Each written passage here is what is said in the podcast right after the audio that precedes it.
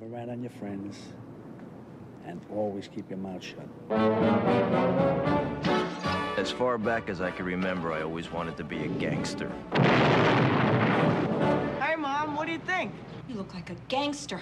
I know I'd By the time I grew up, there was 30 billion a year in cargo moving through Idlewild Airport. Believe me, we tried to steal every bit of it. What do you do? I'm in construction. He's not Jewish. For most of the guys, killings got to be accepted. Hey, Henry, here's an arm. Very funny, guys. Uh, Here's a leg. Here's a wing. what do you like, the leg or the wing?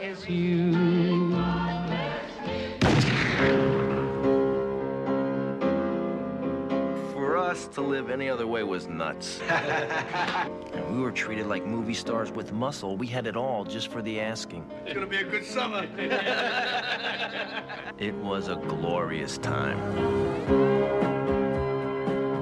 In a world that's powered by violence, on the streets where the violent have power, a new generation carries on an old tradition.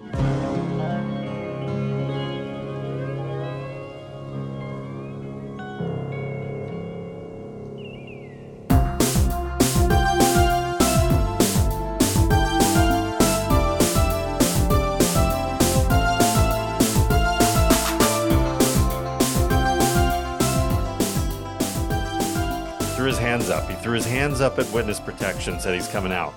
You know, if he's I, yeah, I think he's going to be calling in from a remote location here pretty soon. okay, probably Iowa somewhere, maybe. Yeah, hanging out in the corn stalks. Oh, here he is. He's coming in. He's breaking in now.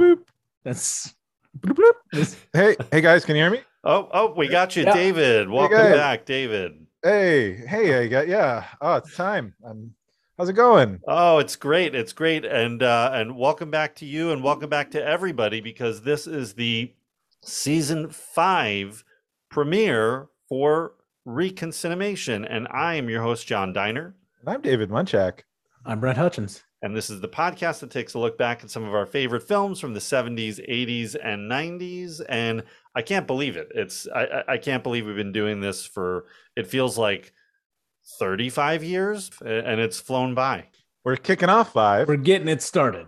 hundred and uh, hundred plus episodes. Hundred forty. Yeah, we're on our way to on our way to 200. on we're shooting for the moon here. So yeah, you know, it's uh I'm feeling good. All my enemies are dead. I'm I'm out of witness protection. I'm ready to do more more shows. Like I know that I was the main reason for the the delay between episodes. So it's good to be Yes, back. You you had a situation you had to handle. So Yeah. Yeah. Yeah. I had to Now take care of handled it. business. yeah. it- it- it's it's been handled. Oh yeah. I'd- Well, it's been it's been a, a great first four seasons, and and Brent joined up. Well, I think during season three, uh, somewhere along the way there. Somewhere I think along late the way. two, late Yeah. season two. I want to say. Yeah, some somewhere in that zone. But uh, and and obviously it's been great having you here. And we wrapped up season four a few weeks ago with uh, first we had Friday the Thirteenth Part Six after our little hiatus, and then of course.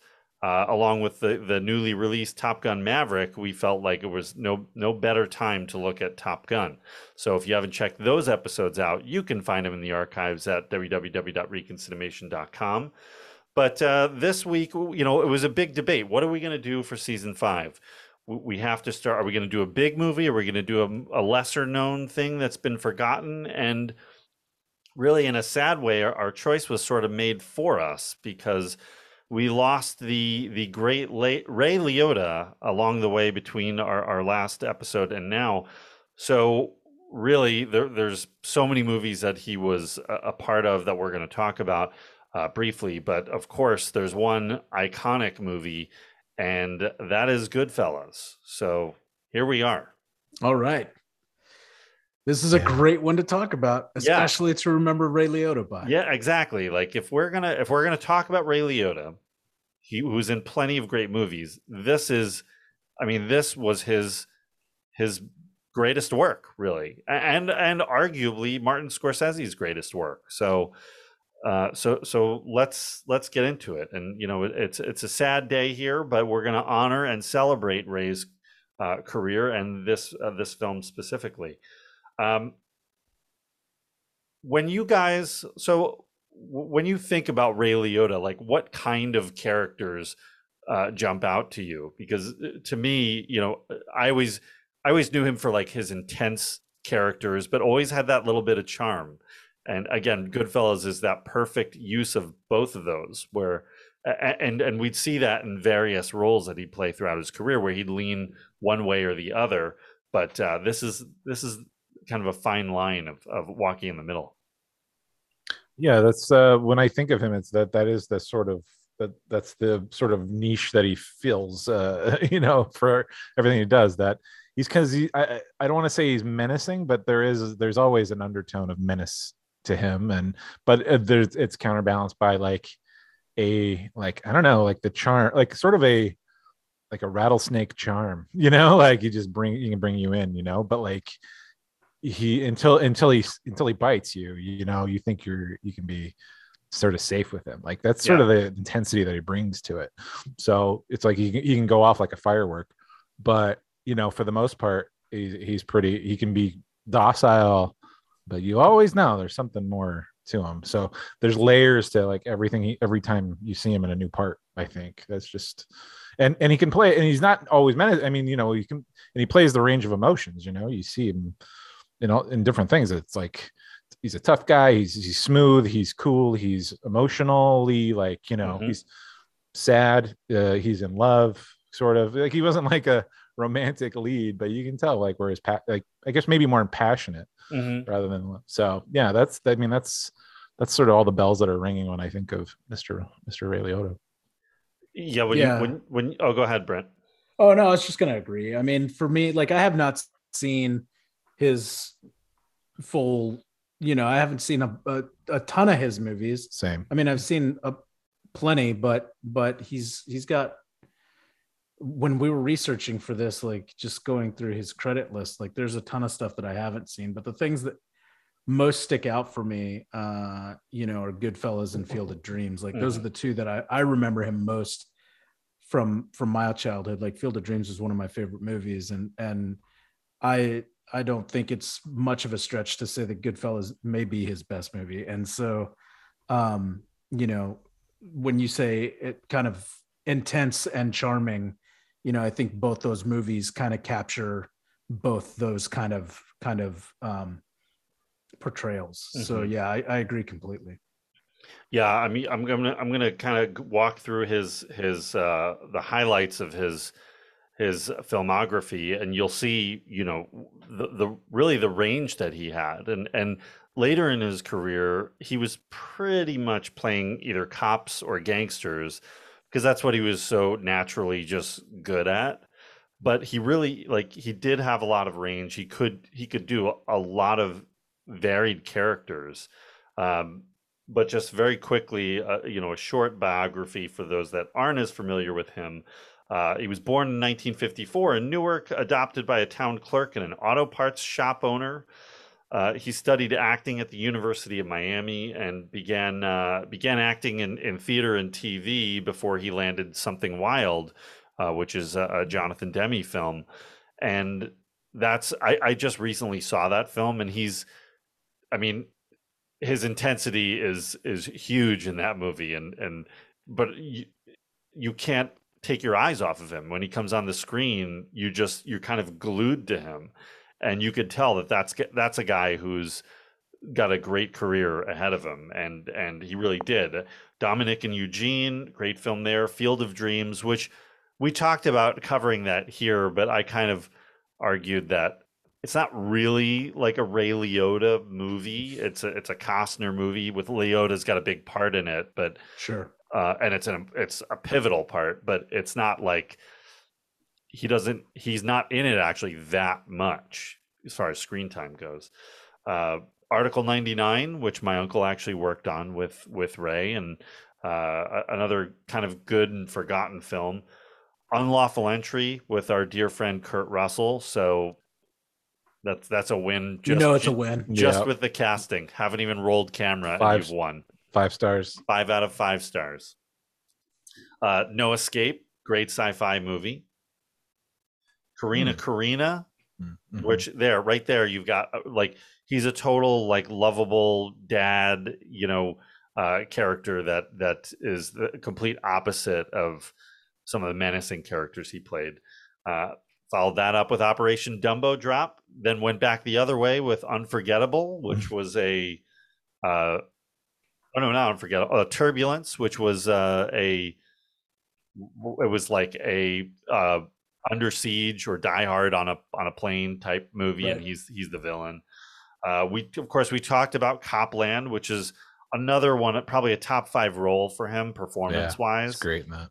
uh again you can you can check that out in the archives at www.reconcinimation.com of course he did muppets from space. I think he actually appeared in a couple of muppets movies so you know you're you're good in my book if you show up in a muppets movie. Hell yeah. Uh, Blow, uh, Johnny Depp film, and another. Uh, I think that was Ted Demme. I think his last film before he passed away. Showed up in Hannibal, uh, Ridley Scott, or yes, Ridley Scott's Hannibal. Uh, Narc, another one of my favorite Ray Liotta movies. It's uh, Joe Carnahan before he went kind of off the rails with crazy action movies. Uh, this was a really, really good film. Great performances by Ray and uh, Jason Patric. Uh, John Q, Identity, had a great, I think, Emmy nominated performance on e- one of the later seasons of ER. Showed up in Date Night, Killing Them Softly, Place Beyond the Pines, Iceman. You see, we're starting to get into mostly, you know, gangster type roles by this point. No Sudden Move, and one of his last big releases uh, to this point. I think he's got a few more still coming out, but the Many Saints of Newark, which was a a tie-in with The Sopranos. So, uh, you know, Yeah. so many great roles, and he's fantastic in that. I, I won't spoil it for those who haven't seen it, but um, you know, a great great role in in that film. So, Uh, don't forget Bee Movie. I'm just I gotta give a shout out to Bee Movie. Was he in a big movie? any, yeah, any dad's seen B He movie. is. He is in Bee Movie, uh, and definitely uh, worth mentioning there. Yeah. just for just a shout out to some friends of mine who worked B on that movie. Nice. Oh, that's right. Oh, you would have been okay. Yeah, all right.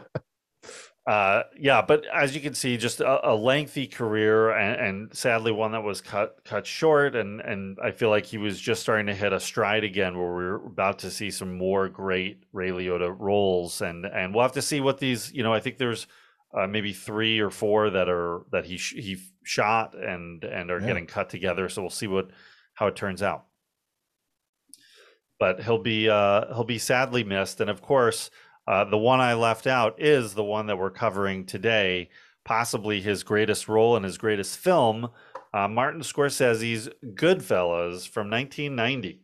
That's I mean, and this is a powerhouse. I, like I know you went through, and he had done a bunch of different, I think, like TV roles and things like that. Um, but aside from, I, you know, Field of Dreams came out right before this, but I feel like this, and correct me if I'm wrong, but this one seems to be the one that put him on the map. This is what really put him on the map as as basically an A-list star. Yeah, Right. This totally boosted him up, Yeah, and it's arguably, I mean, one of the greatest role, right? films of all time. You know, Yeah. this is a, this is a huge movie, and and it's a turning point for a lot of people's careers here. Uh, his being one of them. But um, Brent, when was the first time? When when do you remember watching Goodfellas for the first time, or or at least hearing about it?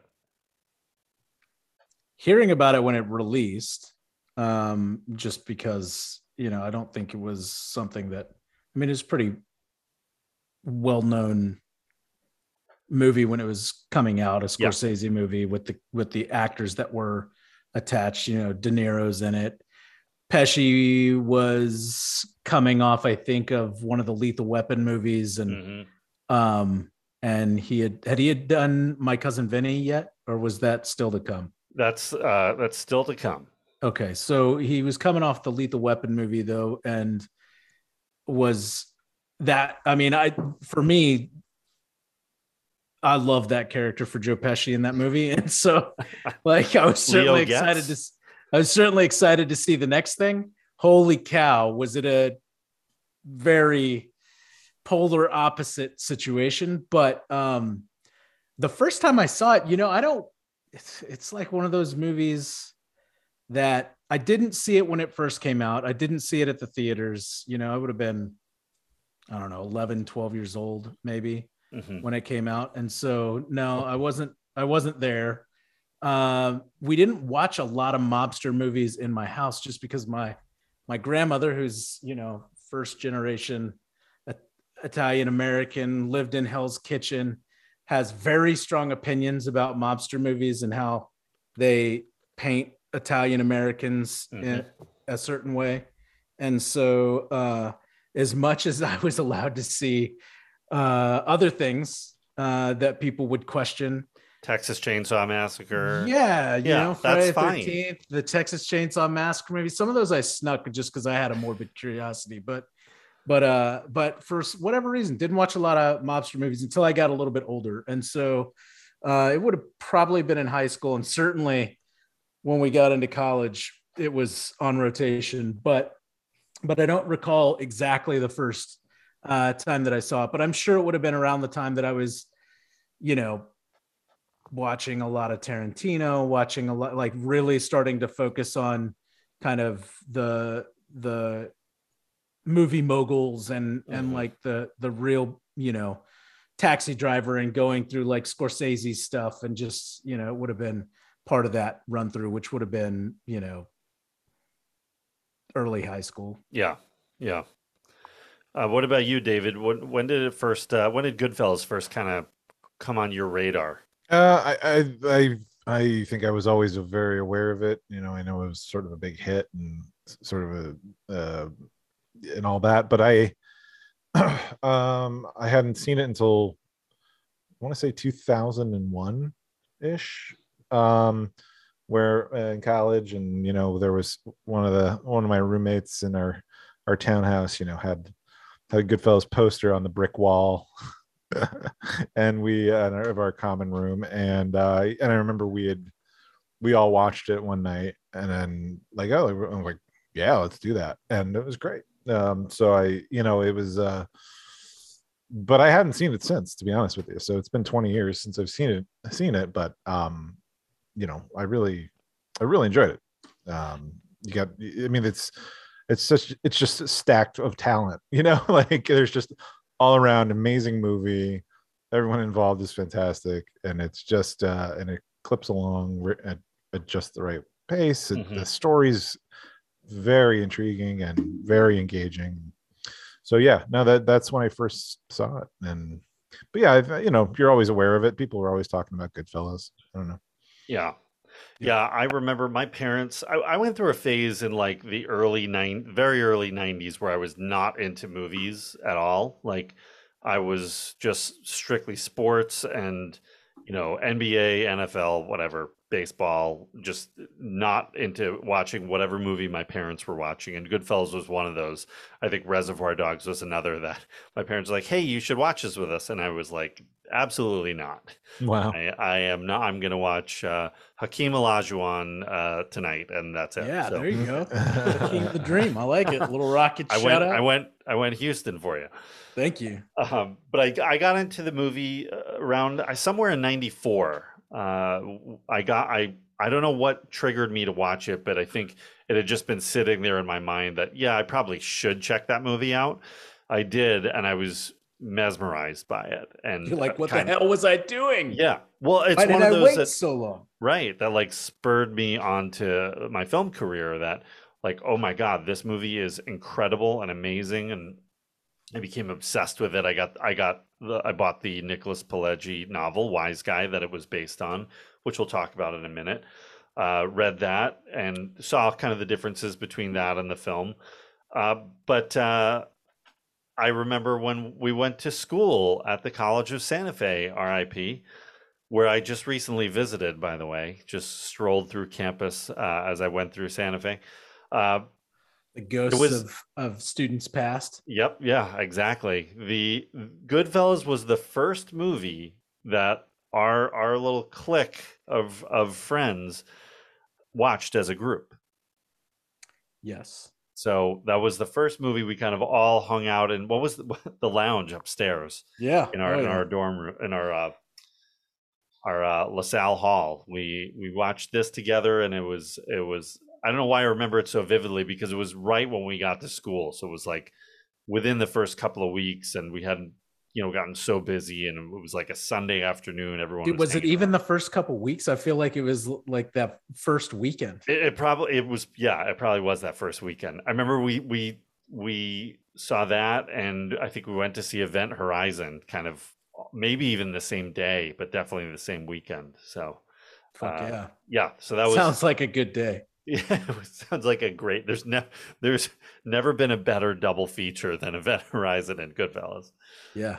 Um, but you know, I, I grew up in New York with m- my Italian family was not in the mafia, but w- shared you know some personality traits that were very similar to some of these characters. The way they spoke, the way they talked to each other, the way they interacted with each other, the cooking, you know, what they talked about when they got together. But um, so I always felt very connected to this movie. But but I I identified with Henry Hill because I'm half Jewish, half Italian. You know, my my father's side is Jewish, my mother's side's all Italian. So it was like, you know, I could never be a made guy, but but I was around a lot. You know. Well, the Uh, world's a better place for you not being a made guy, John. I think I think it's good stuff. yeah prob probably all for for the best but uh and i watched this movie i don't know how many times i've seen it 60 times like i Oh. just watched it you know probably a couple times a year for years on end and and never got tired of it but i did you know i did take a break uh you- really since we started this podcast i've been trying to mostly watch films i hadn't seen before other than what we cover here so uh, so it's been a longer gap, and and watching it again now, just kind of re fell in love with it. And it's really it's it's along with Godfather one and two, collectively known as the Godfather saga. We don't mm-hmm. talk about three. It, it's arguably the greatest gangster film of all time. You know, it's right up there. But and there there's I think you got to throw Scarface in there too, right? I, I personally I wouldn't. I think Scarface. Really? Oh, see, this is this is the thing. Scarface, I Uh-oh. think. I mean, I- look, I love both of them, but for whatever reason, Scarface was the one that resonated more with me that I had seen over and over. Like there was a time where, like in the early nine, well, mid '90s, where like I just that movie was on yeah. like constantly. It was I, I everywhere I TNT went. TNT had the rights to it for a long time, and that was Yeah. where I first saw it too. It just ran like all the time, Constantly. Cut up. You know, the famous TV version of Yeah. of Scarface. Well, that was the introduction, but as soon as that comes on, you go and you find the Yeah. not edited version, and you're like, "Holy fuck!" Not that we're here to talk about Scarface, Yeah, but I would no. put I would put Scarface in as Yeah, I'm not gonna. uh, That's why I say it's ar- arguably because there's Yeah. there's a number of movies you could put up there, and and Scarface, especially pop culture wise, definitely took on. I mean, you don't see a lot of Ray Liotta or Robert De Niro tattoos on people, but you see a lot of hell of a lot of Pacino Scarface tattoos. yeah, yeah, Um, but uh, but yeah, I mean, these are some of the greatest gangster films of all time, and and there's a reason for it. They're so stylized, and they have they have such uh, the depth of the story and the characters is just you know there's so many mafia movies that are made and and 90% of them are almost laughable of how you know stereotypical and uh, that that they are and and these are just rise so far high above them that um you know they have such lasting power. Yeah. so let's talk about you know i, I mentioned uh the, the novel Wiseguy by nicholas pileggi. Let's let's talk about the origins of the story before we get into the film itself so nicholas pileggi wrote the the novel in 1985 chronicles the life of henry hill who was a mafia associate who later turned informant that's your basic story uh, but he really wanted to get into detail on on really the the nuts and bolts of the mob and, and how it worked, how it functioned, how they actually did what they do, and who these people really were. So you see this kind of, which Scorsese exemplifies in the film, of these characters that almost live like a double life of how they can flip from, you know, family people and who who love each other so so passionately to just being able to turn around and murder people some of which are in your own family like on a dime because it's all about money that that that becomes the centerpiece of everything. Um, so the novel comes out in 1985 martin scorsese is on set uh, filming the color of money which by the way we covered earlier in season four of Reconcinimation you can find it at reconcinimation.com in the archives that was part of our our uh, our look back at some Paul Newman films earlier this year. But uh, Scorsese's on set for for that, and you know reads uh, an article about the novel, reads the novel, and also kind of falls in love with it and knows that th- this is a project I want to do. He hadn't been after Raging Bull. He really hadn't planned to do another, I guess, Mean Streets and Raging Bull you know he really wanted to stay away from mafia stuff and didn't want to be kind of cornered with with those kind of films but um, he he called Pileggi and said I've been waiting for this book my entire life and Pileggi just said right back to him I've been waiting for this phone call my entire life so Match Um, made in heaven. Yeah exactly yeah yeah and so they they began a collaboration and and Scorsese really wanted to was attracted to the honest portrayal of these characters and not a stereotypical characterization of uh, of of mob members, uh, you know, and gangsters. That you know, to him it was it was uh, uh, it was almost like a home movie that we're watching play out that just revolves around money. That money is the centerpiece, and everything else uh, kind of dances around that.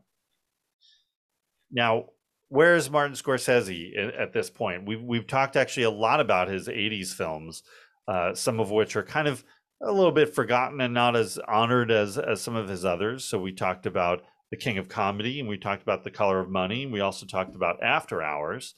And so you see this kind of evolution of Martin Scorsese's career from New Hollywood in the 70s and kind of the decline of that as you know more blockbuster movies and entertainment for fun movies were were the popular things of the 80s and how he tried to kind of navigate through that and doing these almost independent style films uh, which really weren't that successful. So he you know the part of the reason he did the color of money was to have a studio film that did well which worked for him and worked well enough that he did his passion project the last temptation of christ david i know that's your favorite film of all time correct I'm a big fan.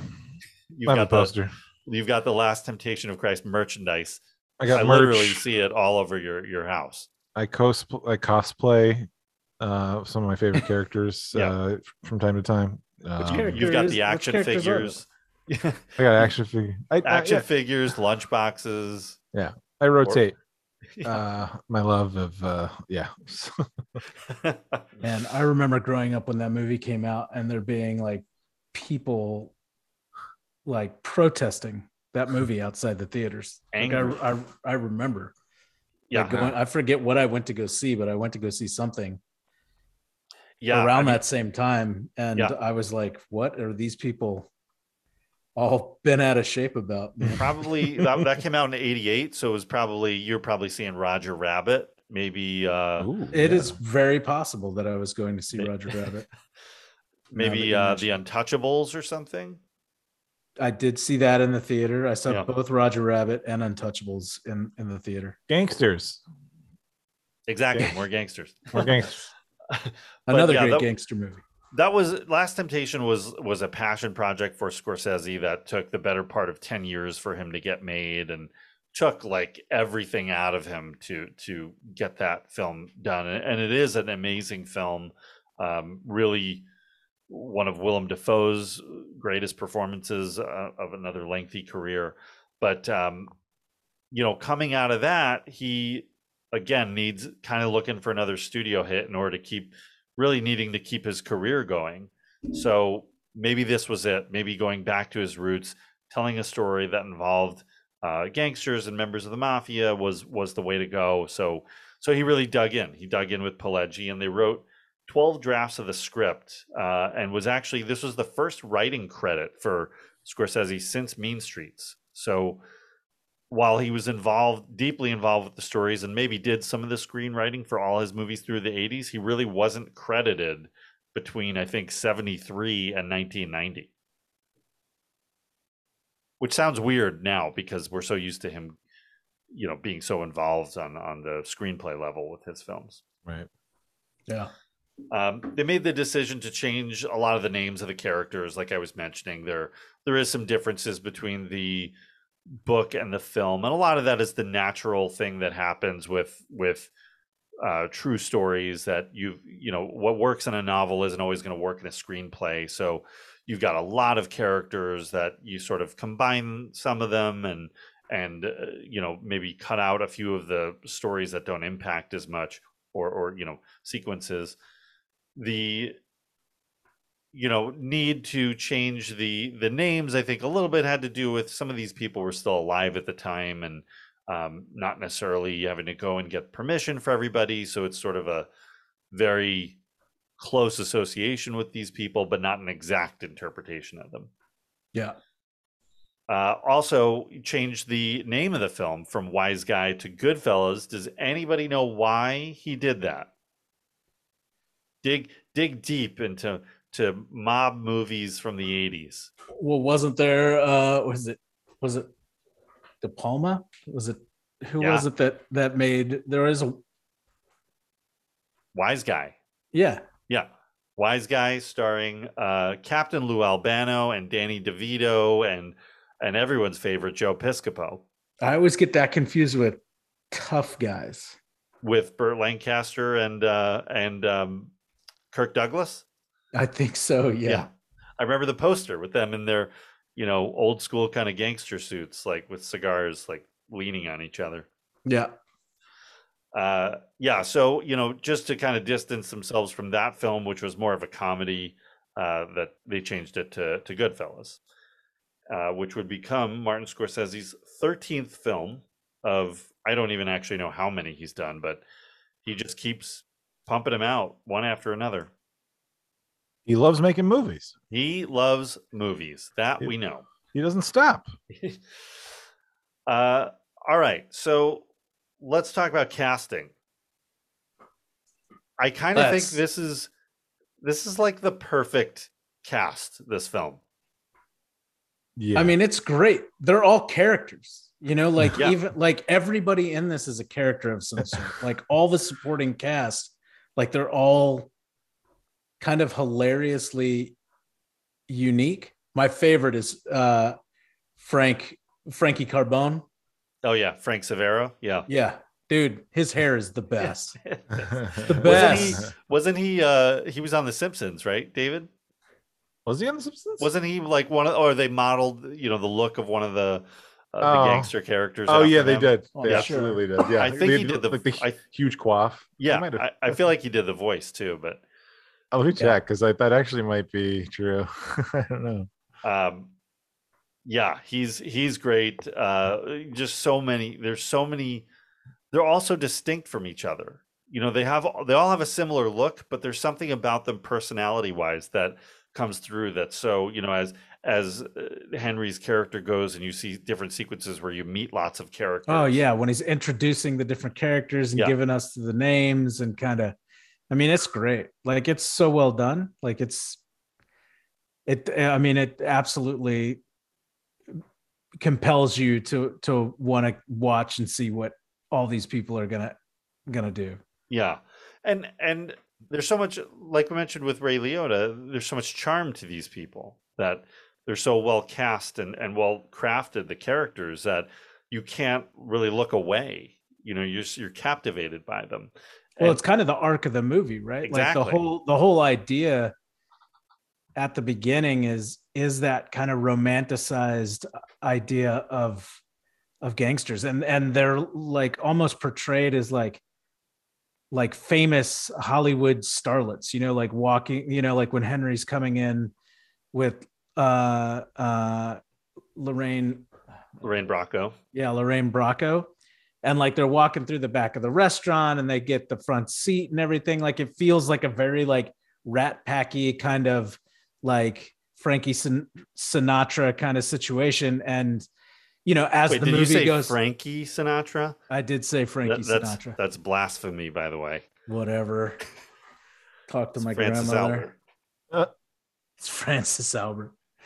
Um, but I mean, the thing is, is throughout the course of the movie, like we see that all get stripped away, you know, and and you see kind of the the underbelly of it all, and it's and the desperation. it's not that, you know, it's it's gross and it's like gluttonous and it's like violent and you know, but Well, it, it's like it starts out like that, and, and Right. sort of the beauty of it, and then as you know, whenever times get a little tough, you feel that desperation and that that the insanity starts, and then everyone's you know turning on each other, and and it and it's a it's a giant mess. But Well, like that first hour is pretty much like you know, it's it's it's Henry like as the kid, uh, glamorizing it in his own mind, and then Right. living that life, and it's kind of awesome. And yeah, there's some unsavory little bits here and there, but it's pretty great. And then you just sort of transition into, well, here's all the other shit about it that is kind of ugly. And then,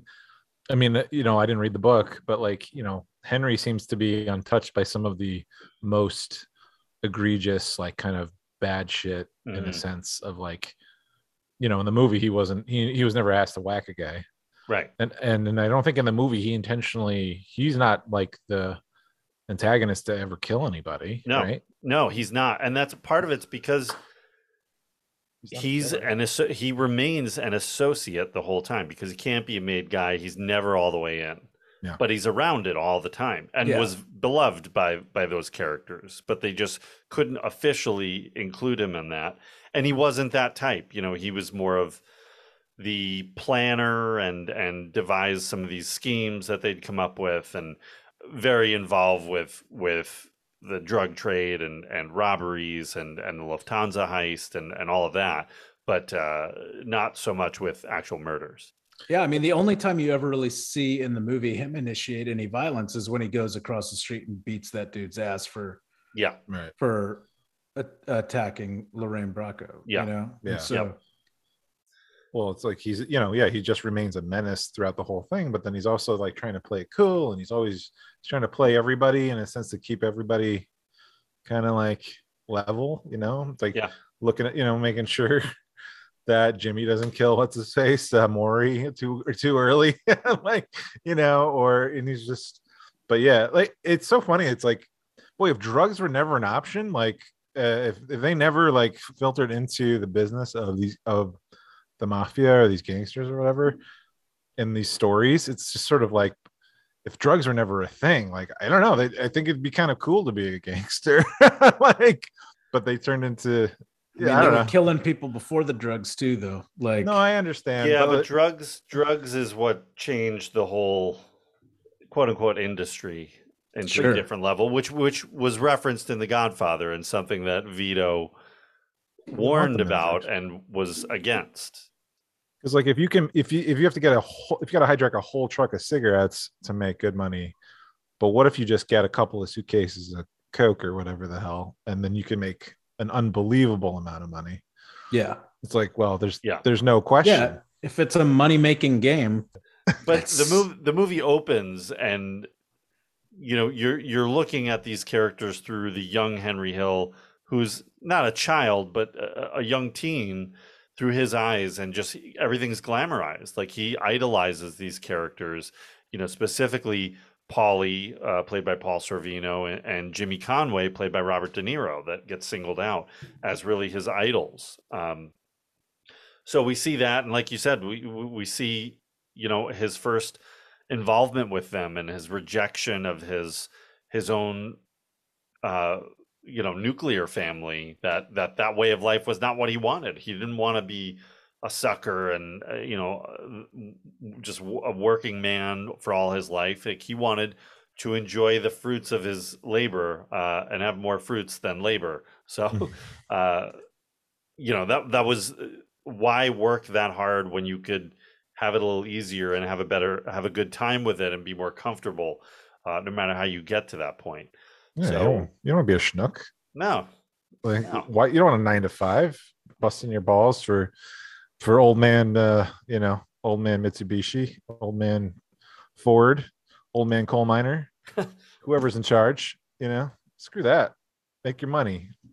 Mr. Burns. and and it's so intriguing, you know, to to yeah, like he's like looking he, the glamorization of like there's just money, like the Jimmy and Paulie just passing out cash, like for tips and all that, just for people doing their jobs because they're being taken care of, and it's just like who you know that may and then like you said, like Henry was making more money at 13 than his, his almost than his than his old man was.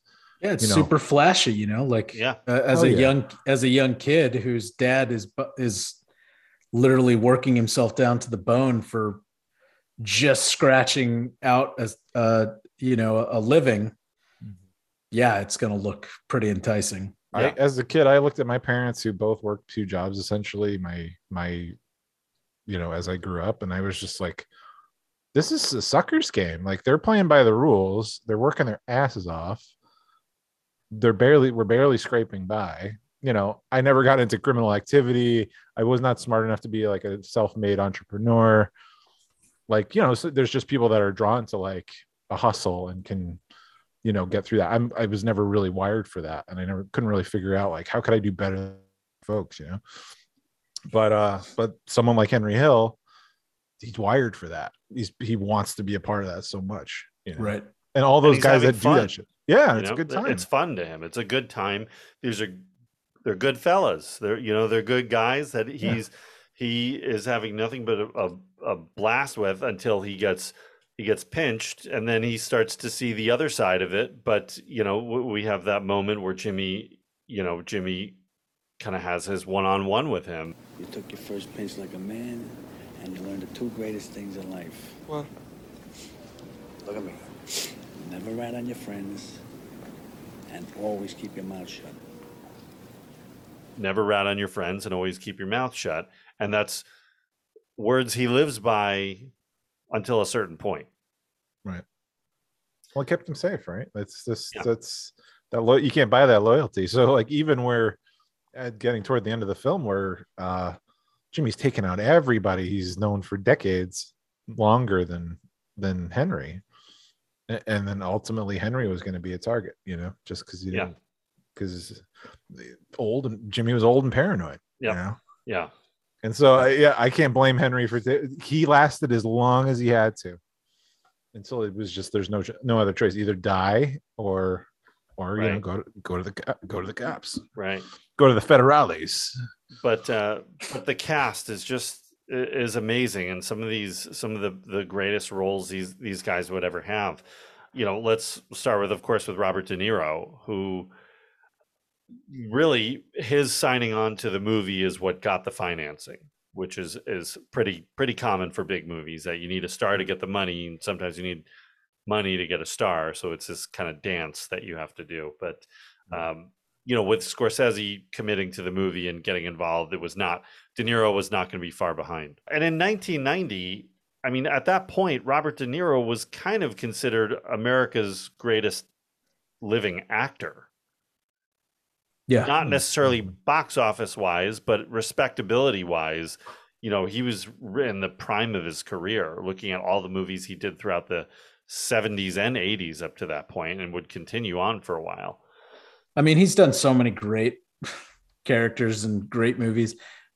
I, he's amazing in this as well. I mean, like just watching it this last time, seeing some of the kind of subtle things that he does. Like I love the scene where you know they're they're going back to uh, Joe Pesci's mom's house, and she's like cooking him dinner, and you know like when they're sitting down and eating, he's like putting ketchup like on his his pasta, you know, which is something that he picked up like talking to some of the some of the other people of that time and just you know like something uh, kind of I think he's Irish uh you know like an Irish American like Yeah. something that he an Irish American might do uh if they were eating Italian food you know and it's just like it's something that you see and like he's rolling the bottle in his hand like it's just you know like a totally everyday kind of occurrence and it's Yeah. like man it's those little like subtle things that are kind of littered throughout i mean pretty much all his performances but you watch him in this and it's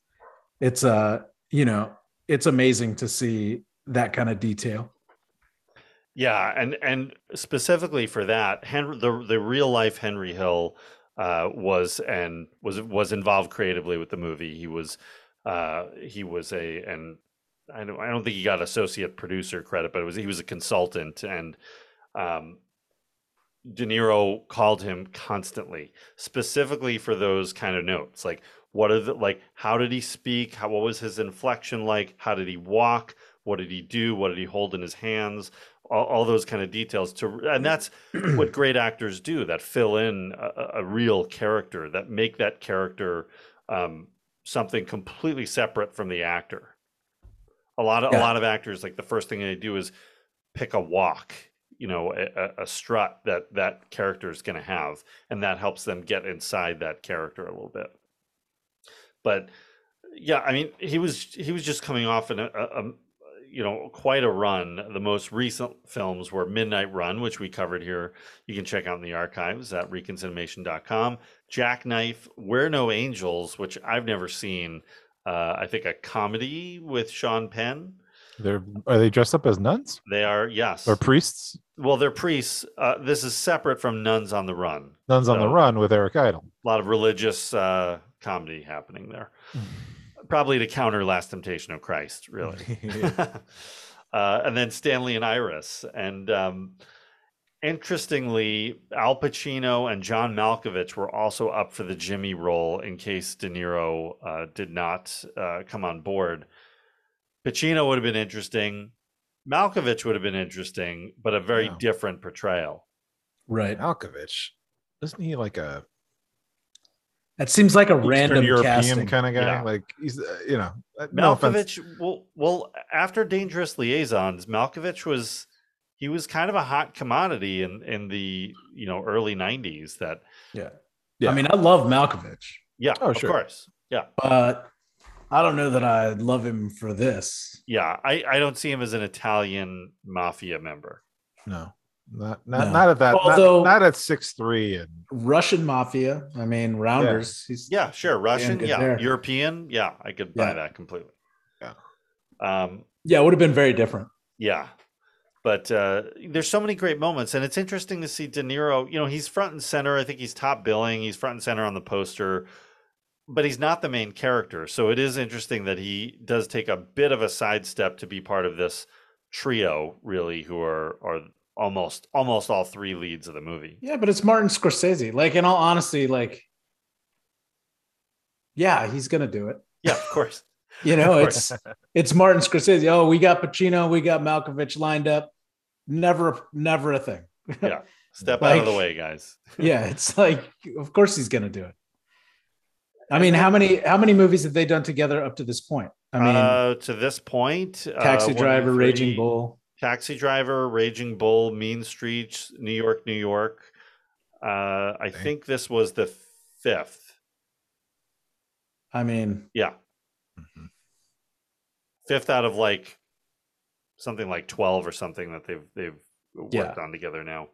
But um, yeah, just uh, uh, quite a pairing and one of the, the greatest actor director pairings of all time. yeah, without a doubt. And then we've got our good friend Joe Pesci.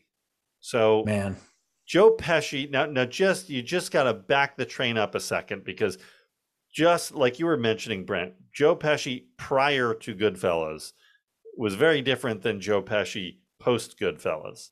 sure. So, and really, we see Joe Pesci in Raging Bull in 1980. Uh, we see him in a couple of films throughout the 80s. Moonwalker being Michael Jackson's Moonwalker being one of them. Mhm, mhm. Uh, Classic.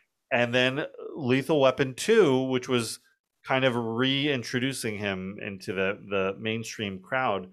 And he's shows the contrast between the really the two kinds of roles that he could play so well was you know an Italian either connected to or in the mafia and this you know wacky you know side comic character that he Leo Getz is like one of the one of the great things to happen in the Lethal Weapon franchise. Yes. I'm a big fan. Yeah. Especially in two. He get you know, he gets a little sillier later, but Right. Well, the whole series gets sillier. But I yeah. mean, he helps carry too. Like honestly, Yeah. like Yeah. he's the perfect amount of comic relief.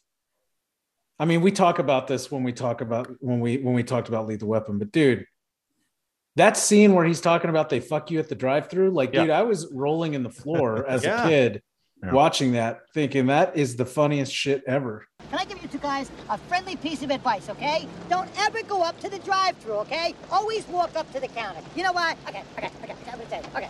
They fuck you at the drive-thru, okay? They fuck you at the drive-thru. They know you're gonna be miles away before you find out you got fucked, okay? They know you're not gonna turn around and go back. So they don't care who gets fucked. Oh, Leo Getz. Okay, sure. I don't give a fuck. I'm not eating this tuna, okay? Shut up! And 1990 may have been the greatest year of his career, coming out with first Goodfellas and then Home Alone. Oh, I mean, yeah, iconic characters two within within one calendar year. yeah, Man. Uh, just absolutely and couldn't be polar opposites again. Yeah, exactly. Yeah, yeah, So uh, quite a bit of range. yeah. And his intensity in this film is one of the greatest things about it, and part of why he won an Academy Award for it. Yeah.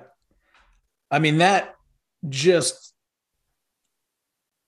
evil, frustrate, you know, I mean, that little, like, it's that little man complex on steroids, you know, just like Mhm. he is dark and he is twisted and he is violent and he will snap for no reason at all. Yeah. The Napoleon complex almost to a psychotic level. Yeah. Almost Yep. totally Yeah. to a Well, yeah. psychotic level. Yeah. Well, it always Uh, feels like these stories of like you know villain, you know bad bad dudes. There's always one that goes to an extreme. There's always someone that they're in the life and they ruin things for everybody else because they're they're too much they're too explosive, too much of a hothead, too Right. and like that's like a you know that's him, right? Like They just take it too far. you just take it just one step too far, you know? And so it's uh it's like, oh, this would be interesting if they all just I mean, you don't really have a good story if you don't have like the the a conflict within, but like, oh, they could all, all been fine if Tommy just kind of relaxed. Mhm. like if, Yeah. Tom- Yeah. if Tommy didn't shoot Christopher or well, Christopher uh, Michael Imperioli, like and then ki- and then kill the other made man, um, Yeah. Billy Batts or whatever. Billy Yep. Batts. Yep. I Like- mean, that's that's ultimately what Yeah. doomed Billy- him and Yeah. and you know His his hot-headedness to a psychotic level really is what is what uh, starts the starts the the the train moving with bringing everybody down. right that he's too wild. He's got to be taken out of the equation because he can't be trusted anymore, even though he's a made guy, which is a, Yeah. a big deal. But um, but just so believable. And I think a, a lot of actors who play these kinds of characters have a hard time psychologically and mentally getting finding that inner part of themselves to really play that that role and and we see it with Paul Sorvino also that at you know they they really had to tap into that for for Pesci really that that anger and where is that anger deep inside him that Yeah. he can let that out and Paul Sorvino as Paulie who's really like sort of the the leader of this of this uh we, I mean we don't really know exactly what family this this these guys are associated with but Paulie's sort of the leader of everybody and yeah well and he really struggled which is Yeah. interesting because like the character i mean he's not directly like doing anything Mhm, yeah, you can't. violent. Like he's just always like kind of calling shots and quietly like nudging people in certain directions or or giving ultimatums and whatnot. But like i know paul sorvino the person like really struggled with this character because of the implication of it all Yeah, and the type of person that he is you know which is apparently just a very like kind and hmm and soft, you know, kind of gentle human. Yeah. And so like it's it's interesting, you know, to think an actor struggles that hard that much to to find it within themselves to play a character. Mm-hmm. Yeah, he had to tap into what uh, you know, basically someone threatening his family is how he he could find that coldness of the Paulie character. Mm.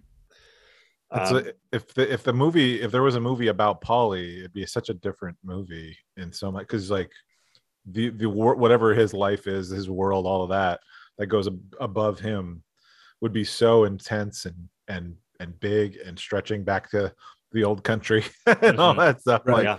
but you never get this. You don't have to. You don't get a taste of it because we're seeing it's all. It's Henry's story, Right. right? Yeah. So it's it's it's kind of this great localized story that we we get to witness and knowing that you know he got Henry could only get so close into you know how far it really goes. That brings us to the man we're here to honor today, and that's Ray Liotta's casting as Henry Hill. Uh, now, listen to this: who was considered for for Henry? Michael J. Fox. Perfect casting. Michael J. Fox, Sean Penn, Jonathan Silverman. Alec Okay. Baldwin, Val Kilmer, Oh my gosh, Tom Cruise, all considered for Henry. imagine that. I, I maybe I could see Val Kilmer. Mhm. Maybe I could see Alec Baldwin, but I, I couldn't see Sean Penn or Tom Cruise. Like, They're all too pretty, man. Like Yeah. honestly, I think part of what makes this work is that he's not a perfect looking Hollywood. Like I mean, he's got chops. Like he brings it. Like, but he's not that like polished, you know, chiseled kind of Hollywood Mhm. look. He's he's, you know, he He's got those beady eyes. Yeah. you could say. well, he's got Yeah. a distinct. He's got a very distinct look, and he's got that energy. And De Niro's the one who saw him in Something Wild and was like, "Marty, we got, we got, you got to look at this guy." And Scorsese just fell in love with his that explosive energy and rage that he could turn on.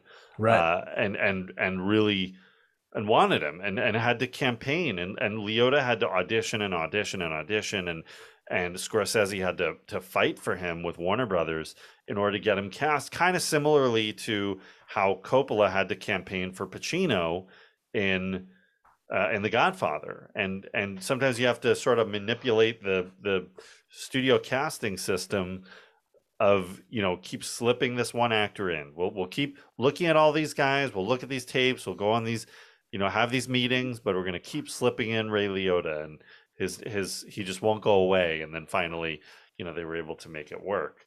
Um, but that mix like we said that mix of the charm and and the intensity and the rage all so many different emotions come from from this character. And you know it just it just is such a great range put into one film for for this actor. And and really i mean technically he's the main character so even though de niro and pesci were more familiar faces and and you know more front and center on the poster it's really it's really henry's story with liotta as the narrator and everything so um you know just just an amazing role here that probably didn't get enough credit uh, at the time. You know, it's always interesting to look back at the Oscar nominations and and who kind of didn't get nominated and missed out. And I feel like you know Liotta was was overlooked for how you know an influential character that this was. Who did get nominated that year? Do we know? Uh, we'll get to that. We'll get to, we'll get to the Oscar noms towards the end. That's good. Um, to be continued.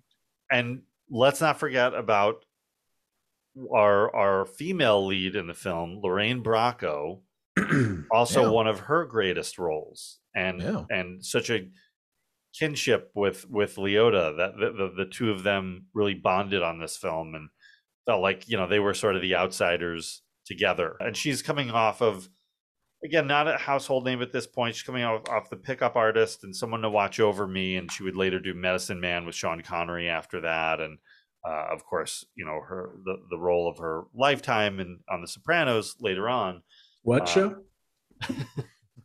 some some HBO show. Uh, anyway, she did not. Uh, she did not actually meet the real Karen Hill. She really wanted to come up with her own version of the character and and studied her, but didn't meet her face to face. Whereas Henry, the real Henry, was very involved with specifically De Niro and and Liotta.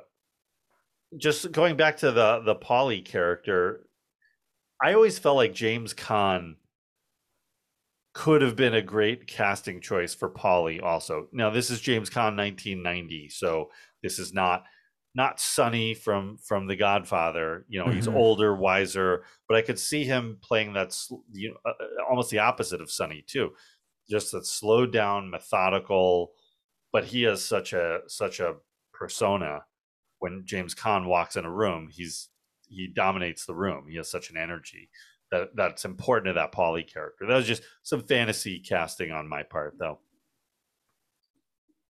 I like it. I Yeah. could see him playing Henry Hill too, and a younger, as oh, a younger, younger, for sure. Yeah, seventies James Caan definitely could have played Henry.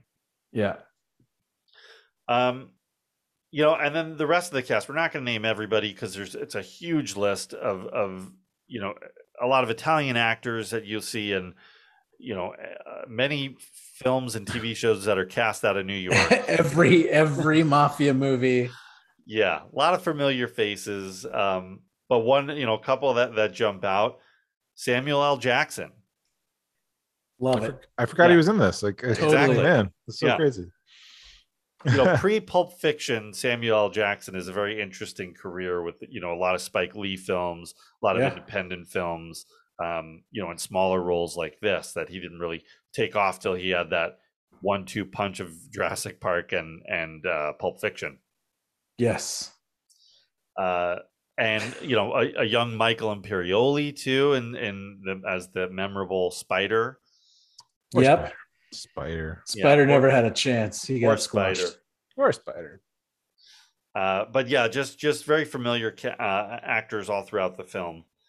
As far back as I can remember, I always wanted to be a gangster. we talked about Henry's rejection of his his birth family to accept his new family is is sort of the journey of the of the film and how you know at the end of the day he's then sort of rejected by that same family in in later years uh, that's sort, sort of the arc of his character.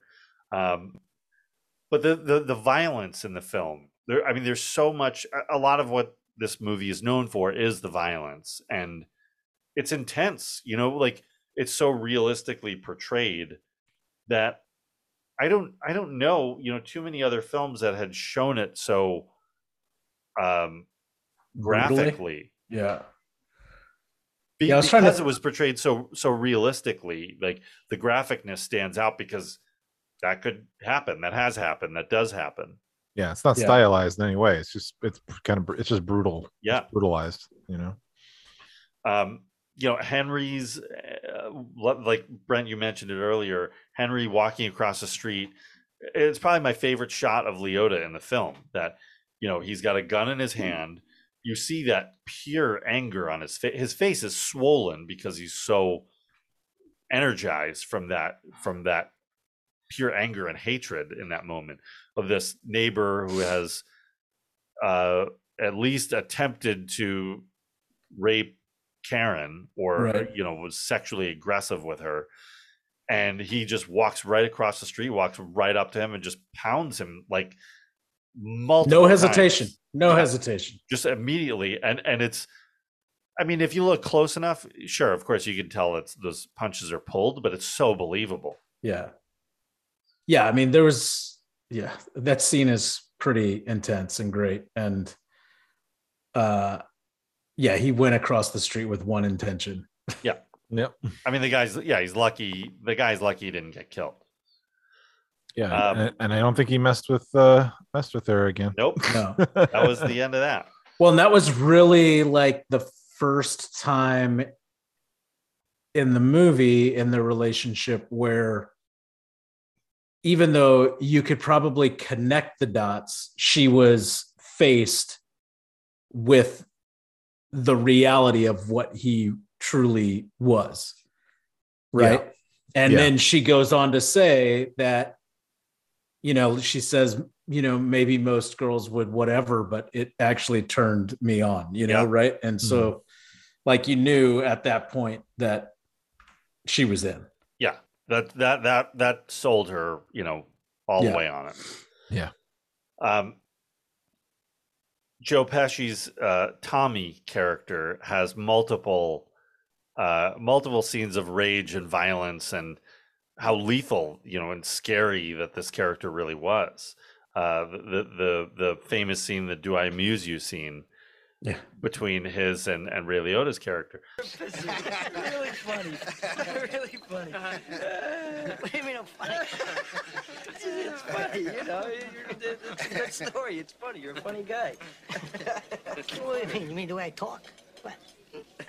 it's just you know, you it's you're just funny. It's, it's funny, you know, the way you tell the story and everything. Funny how? I mean, what's funny about it? Tommy, no, you got it all wrong. Oh, oh, Anthony. He's a big boy. He knows what he said. What'd you say? You're right. Funny how? Just, What? just you know, you're you're funny. You mean, well, let me understand this, because I, you know, maybe it's me, I'm a little fucked up, maybe. But I'm funny how? I mean, funny like I'm a clown, I amuse you? I make you laugh? I'm here to fucking amuse you? What do you mean funny? Funny how? How am I funny? No, just you know how you tell a story. What? No, no, I don't know. You said it. How do I know? You said I'm funny. How the fuck am I funny? What the fuck is so funny about me? Tell me. Tell me what's funny.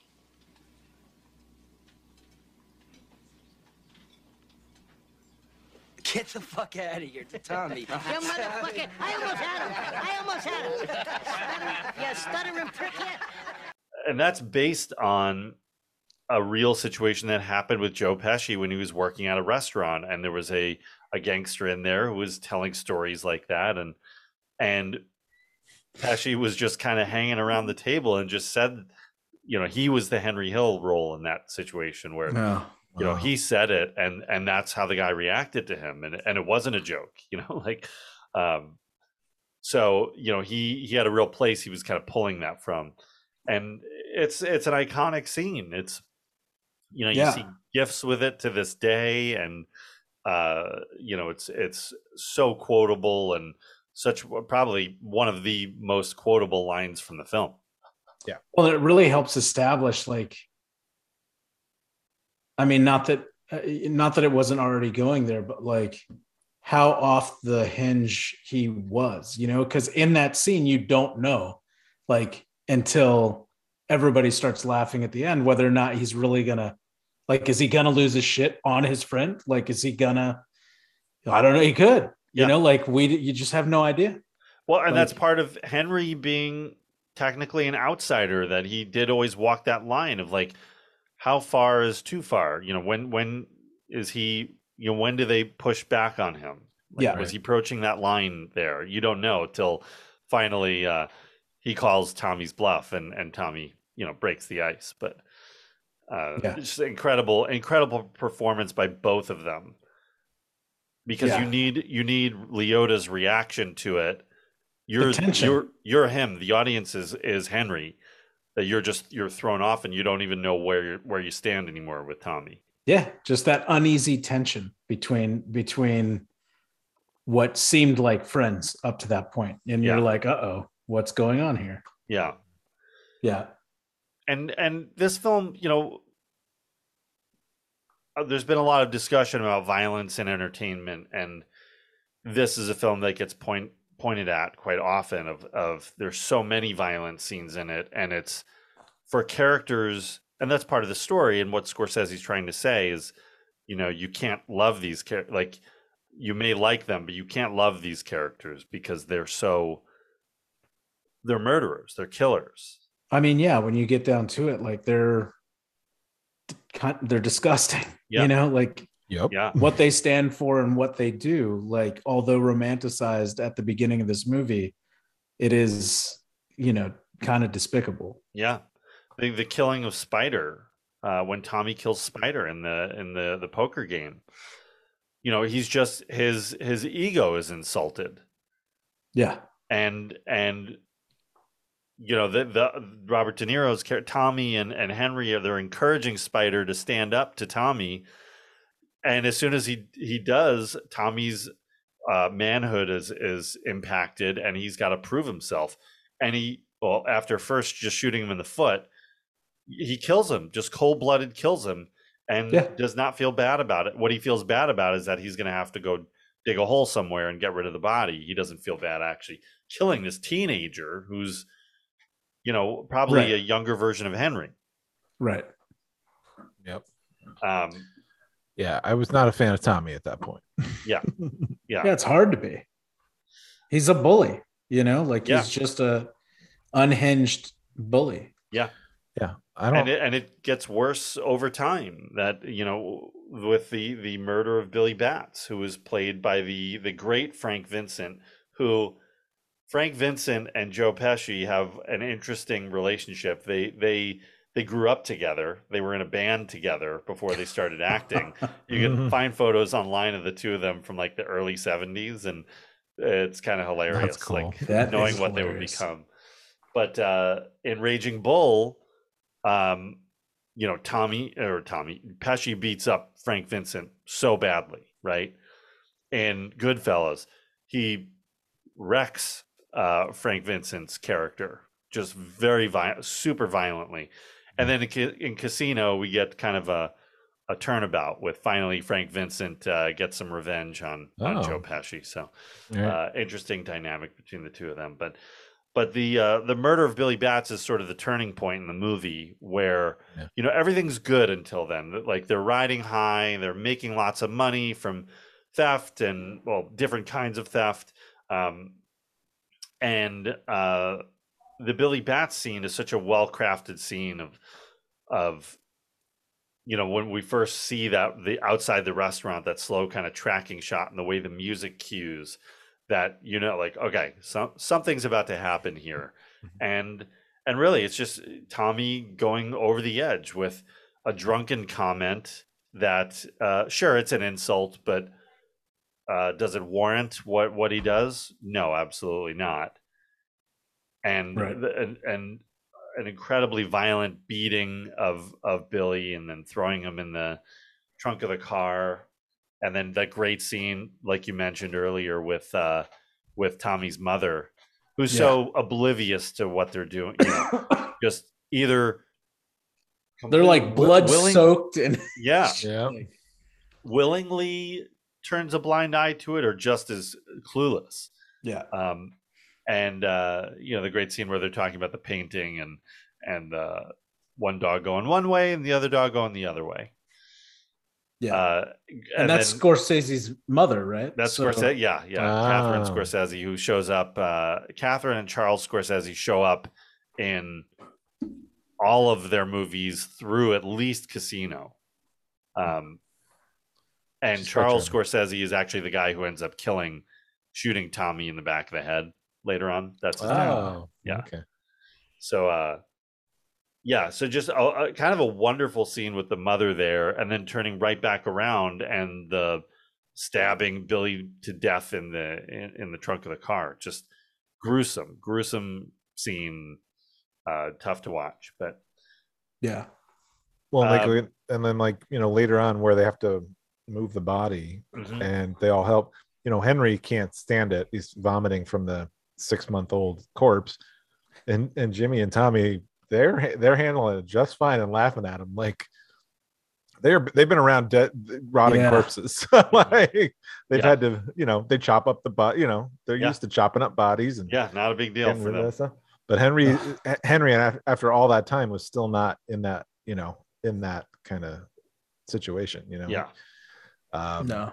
Well, and that's and like that's that's sort of the thing of like, yeah, I just I as like you're sort of saying, Brent's like he's a bully, like Tommy's a bully, and yeah, I just I don't like tough guys. I don't like tough guys who who gotta gotta prove something when they, there's nothing, there's no need to prove anything, you know. Right. And like, and and and that that kind of personality in someone who's completely unhinged like Tommy just it turns into a violent, you know, sort of mix of like murder's not murder's just an option. It's not really a big deal. Mhm. Like, Mhm. that's scary shit. I'm like, I don't, I don't know. So I'm not like a fan of tough, tough guys. Yeah. I've never, Yeah. never been.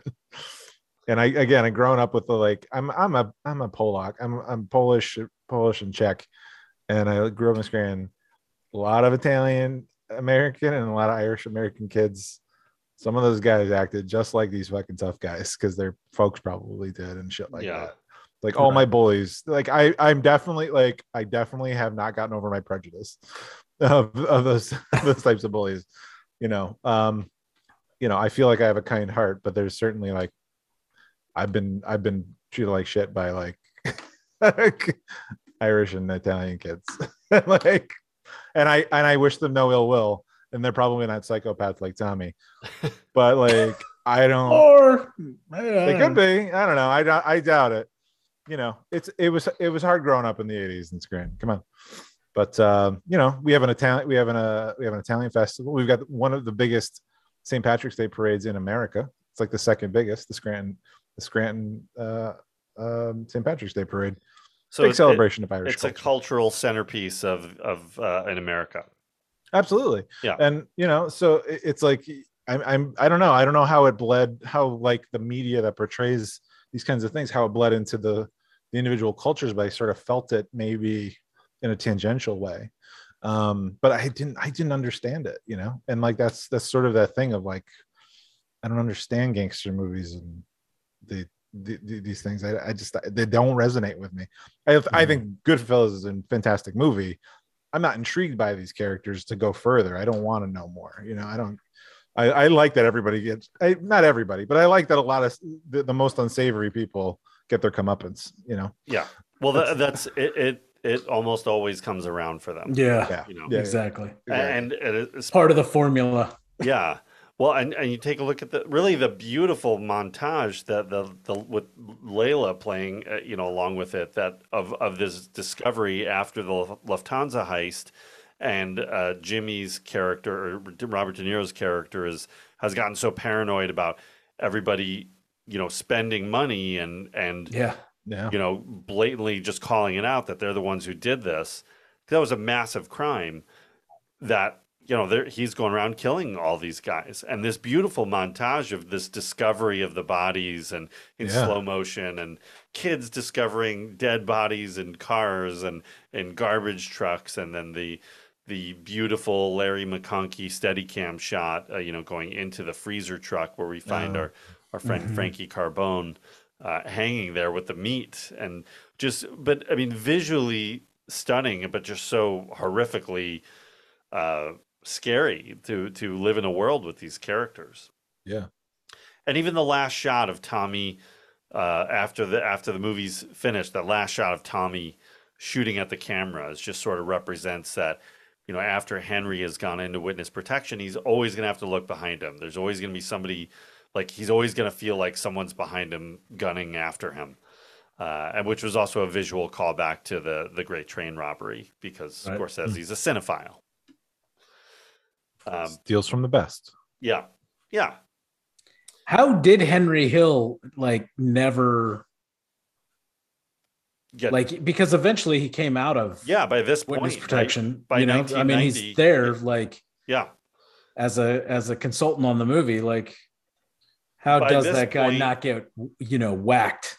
Well, you know, the decline of the Italian mafia through really, really went downhill in the early 80s and Mm. kind of throughout the 80s that they were they had wiped each other out by either killing each other or or turning into government witnesses that they you know, there really it was not much left by the time the John Gotti, you know, era was underway. Were, nobody cared. You know, nobody cared. Supposedly, John Gotti was in the bar the night that Billy Batts, uh, the Billy Batts incident happened. Wow. Um, but uh, don't know if that's totally true. But so nobody was really left to care. I mean, at this point, I think Paulie had died uh, in 1988, and Jimmy was alive, but he was in prison, and there wasn't anybody to care enough to to go after Henry anymore. So he Hmm. took his chances and and became a kind of a somewhat of a public figure. You know, he was uh, the the movie My Blue Heaven, the Steve Yeah. Martin Rick Uh-huh. Moranis film, is Classic. kind of like in a weird way. That's the next chapter of Henry Hill's life. He, he's playing Henry Hill, so you could say My Blue Heaven is a sequel to Goodfellas, It's a direct sequel. direct. I sequel. mean, you would say that. You, you I would say it. Yeah. Steve Martin with his like Ah, is Steve Martin Italian at all? or is he Irish? Is he- The HHCU. Come on, everybody knows it. He's so Anything with funny. Rick Moranis, though, like, come on. Yeah. I'm in. Um, you know, one one shot that I just absolutely love, or one one thing about a lot of Italian mafia movies is anytime there's cooking, like Oh I immediately want to like just go do the exact same thing. That shot of them sli- when they're in prison and they're slicing the the garlic, like Dude, so- what- every time I do it, Like I, I, it's what I think about. I got to get it. when that when he's talking about that garlic and how it and how it dissolves in the yeah in the sauce and it's like man i gotta tell you these last couple weeks as we've been researching and watching this movie getting ready i've been Yeah. cooking a lot of italian food I would love a good red sauce right now. Yeah. Good good meat red. Well, th- meat I sauce. mean, he probably gives the recipe in that scene. So yeah, I Yeah. should, yeah, I should be. just got to get That's a true. razor blade and cut the garlic. just the thin thin. slices Have of you ever cut? Have you ever used a razor blade to cut your garlic? all the time. I did it an hour ago. Did you? No. Oh, okay. I mean, there's fine knives that do it now, but Yeah, I didn't know. yeah. i have not done it either i would like to because i want to see it just sounds amazing for to have the garlic Mm. dissolve Yeah, in the, imagine that. the Mm. sauce my grandmother would call it gravy but The gravy, yeah. yeah. The Sunday gravy, yeah. I've made two gravies in my life. The first one was great. The second one was terrible. oh no How- you were not able to recapture I wasn't. I wasn't. I, batch? I was a real success the first time. I, you know, I cooked. I, I think I was. It was on the stove for eight hours or something like that. I, you know, I was. It was an all day affair. I felt really proud of it. It was great. We had pasta. Then we had like. Then we had uh, uh chicken parmesan. Oh, there you uh, go. And like melted the provolone on it and sauce. Oh, it's great. Felt like a girl. And I made meatballs. Oh, geez, the meatballs were amazing. I was really See, proud of my I'm gonna have to meatballs. Go cook more Italian. I gotta, I gotta make meatballs. Shit. I, I'm not even kidding. Like I've made a shit ton of Italian this like past couple weeks. Yeah. I Yeah. did make meatballs. I Good. made meatballs. I made Keep at it. Beautiful. Go. Um, yeah, the the other uh, part of the film that's so amazing is just the visuals. Like it, it's an extremely visual film, and part of what gives it that style that separates it from most other mafia films that this this visual imagery is so strong, and it was heavily influenced by Scorsese. Really wanted to use that French New Wave style from the '60s, and took a lot of elements from that and put it in this film. You know, the narration, the the, the quick cuts and edits, the freeze frames, um, and, and the way you structure the story. He got a lot of that from from Jules and Jim in in starting the story in the middle and then going back to the beginning and telling the story, catching up with the middle, and then going to the end. right. Um, you know, I mean, and that's could that's why you start this movie at the trunk. Right. The Right. most violent part. of Yeah. The movie. And it's shocking. It's shocking that you start with that brutal of a murder and Right. and then you go back to this this guy as a kid. Hmm. Right. But like you said earlier, it, I mean, it is like that murder is the turning point. Like that's their fall from grace, right? So it's like, you know, you start there, you get back to there, and then you see the the falling down the rabbit hole. Yeah, absolutely. Um, you know, and that and that uh that style, you know, you could see an influence on Tarantino there, that that not knowing where you are in the story when the when the film begins and then bouncing back and forth and uh, he got of course more intense with it than than Scorsese did but Yeah. you could see the influence there Well, and the violence too, right? Like the, when you were Oh, talking yeah. earlier about like other movies not really having a lot of violence. Like one scene that pops out of my head, which is later, was was Reservoir Dogs and the and the ear scene and all that. Like Mhm. I'm like that is very reminiscent to me for for uh, of some of this same same kind of level of of violence. yeah I mean you can see Goodfellas really opening the door for a Reservoir Dogs for sure Reservoir Dogs I mean they shot it uh, the next year so Yeah. Wasn't uh, the isn't like Scorsese like as his film student? Wasn't one of his first things like a about a guy who cuts his face in a in a mirror or something like that. It's like very brutal, like razor blades and cuts himself open. I, I remember a film teacher telling me. I think could I could have sworn it was Scorsese. I never, you know, I never saw a lot of Scorsese's short films and his really early work. I think the the first thing I saw was Who's That Knocking on My Door with Harvey Keitel, Hmm. which was which was more of a feature film. And but so I yeah, I, I didn't actually catch some of that that early stuff. I think it's I The feel big like it- there's a, shave. The I big feel like shave. there's a, a DVD that has his his shorts on it. Hmm. What is it, Yeah. David? The Big Shave. It's called the Big Shave. Yep. Wow. And and I think I was going to a- sound say it sounds like Henry's portrait of a serial killer, but yeah, but uh, it's a metaphor for the Vietnam War. So, uh, and then I think it's a guy who just keep anyway. Doesn't matter. But like I, when but, but having that described and then like understanding like, you know, he he there's the brutality that he likes to show. There's sort of just a, that raw brutality in his imagery. I just think Can we just pause for one second while Yeah. while we while we embrace the fact that the teacher has or the student has now just become the teacher. I want the the the amazingness of David pulling out the big shave or whatever as as a reference. I think is pretty fucking awesome. I think we've we've achieved something here. It, it's Something. been a a four year and one episode journey. This is and amazing. I got lucky. Some I got lucky. I was in a film class and in David- my sophomore year. David and- just David just got his black belt. For real, dude. I love it. I don't. I just. I don't know. Like, I- but I was like, oh, I don't want to. But when it was described to me, I'm like, I can't see that. I can't watch that. That sounds awful. Like that sounds like the viscerally, just like I think I would probably dry heave watch. This is you know this is David. This has been a setup this whole time. Now you're a made guy. You There just we got go. made. That's right. There Just we got go. made. anyway, sorry, but that, that that's uh, that's but that's sort of uh, all of that's sort of his. Yeah. He finds those moments, right? To Yeah, yeah. that there's nothing stylized about the way he presents violence, right? It's very brutal. And No, a lot of it, the violence itself is very flat on. Like you're Yeah. just forced to watch that. Even when when Samuel Jackson gets killed, you know, shot so shot from the back of the head and just that explosion that you see, and you can't look at anything else. You're stuck with yeah, that. yep. Yeah, it's also matter of fact, you know, like no pulled punches. Like it's like we're not Yeah. we're not giving you a break from this. Like you're gonna have to watch this. Morrie's death was always really disturbing to me. That you know the the whole build to to Morrie's death uh, has one of my favorite shots in the movie in it with that slow.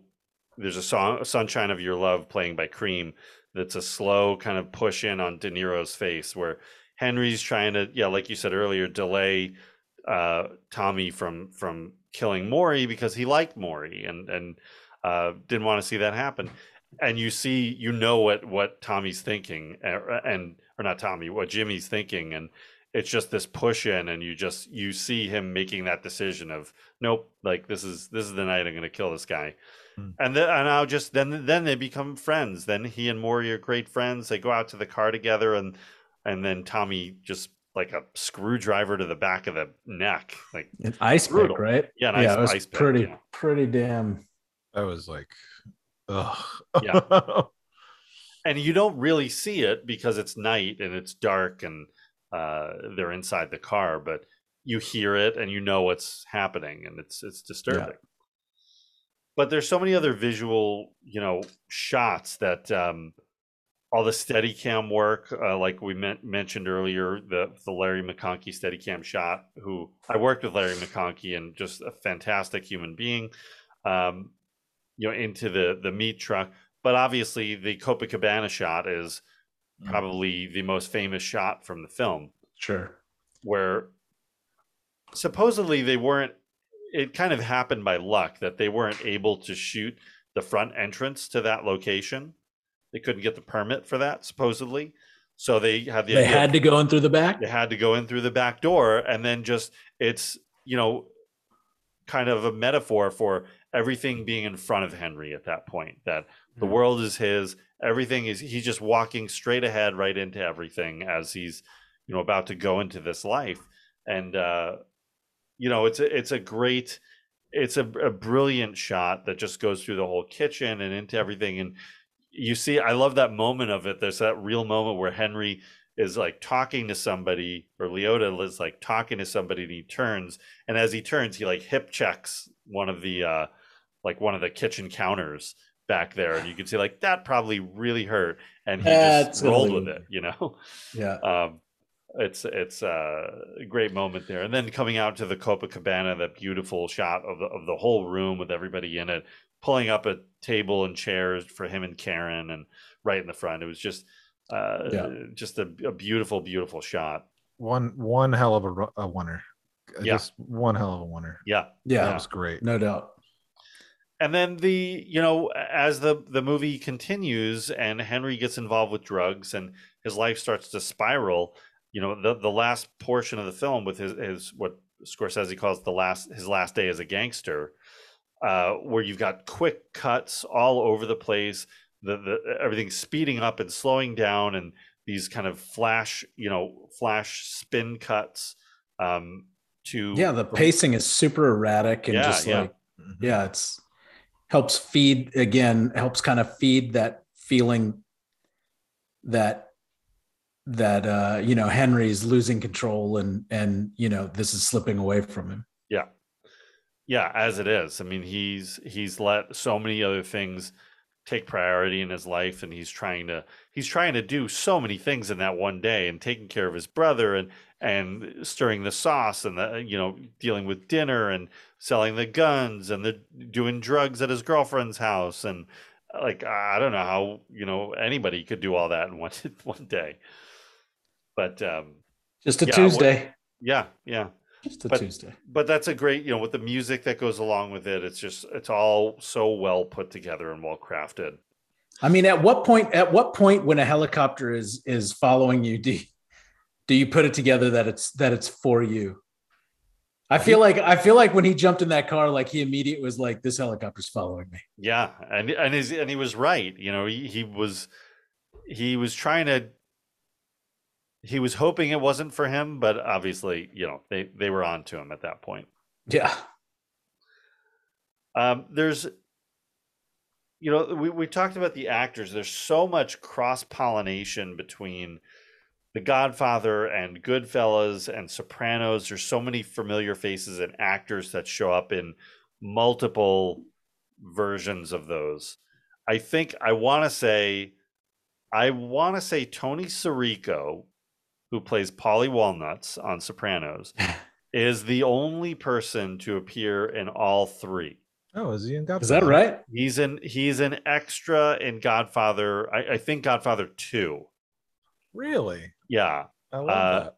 and has a a role in the beginning portion of the movie where where we see a young Henry, and Yeah, then we don't he's really see Tony uh, Sirico again in the later part, and then of course such a one of the main characters in The Sopranos. But Right. but you know, uh, I mean, so so many people, including Liotta, who was in Many Saints of Newark, and De Niro, who was in The Godfather, and uh, Frank Vincent, who was also in Sopranos, and Michael Imperioli and Lorraine Bracco, and um, a lot of the side characters that you you kind of meet in passing, you know, show up.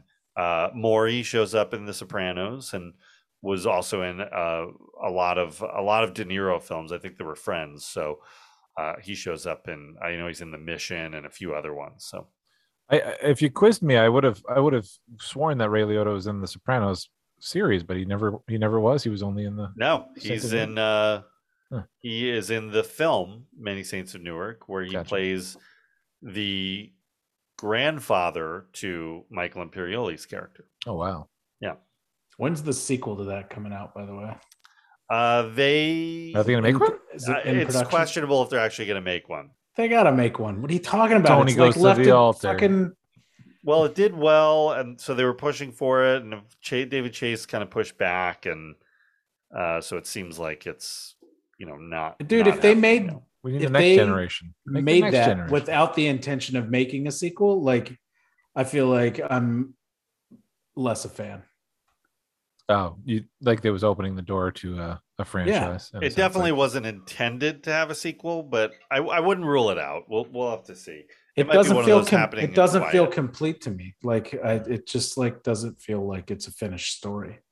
Well, the- I think you should rewatch the whole series again, and then watch the movie, and then we can talk about it. You and your watch the series all the time in my ear. Watch the series. Watch the series. Um, we we uh, we talked about this uh, the soundtrack, just amazing, and and the soundtrack that got released is like probably half the actual soundtrack of the movie. I I uh, I kind of I think in college or or shortly after I, I made my own extended Goodfellas soundtrack. Like there's so so many of the songs I love are not on that soundtrack. Like all the ones at the end uh, on his last day as a gangster that you know in that whole montage none of those songs were on the soundtrack uh so i had to, had to have them but Soundtrack by Napster. Is that yeah exactly how that yeah. worked? yep Ah, Napster of 2000. Oh my, that was that was the year.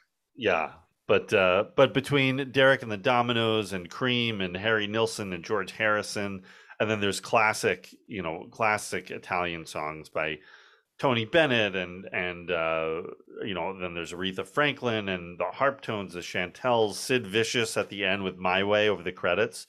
Just great, great song to kind of, you know, capture that uh, that overall tone of what what Henry's life was like. Right. Uh, just you know, there's there's you could go on. We we've been talking for for an hour and over an hour and a half on it, and I feel like you could go another hour and a half. But uh, uh, you know, maybe now now's a good time. I think we should split off and talk about box office glory. Oh.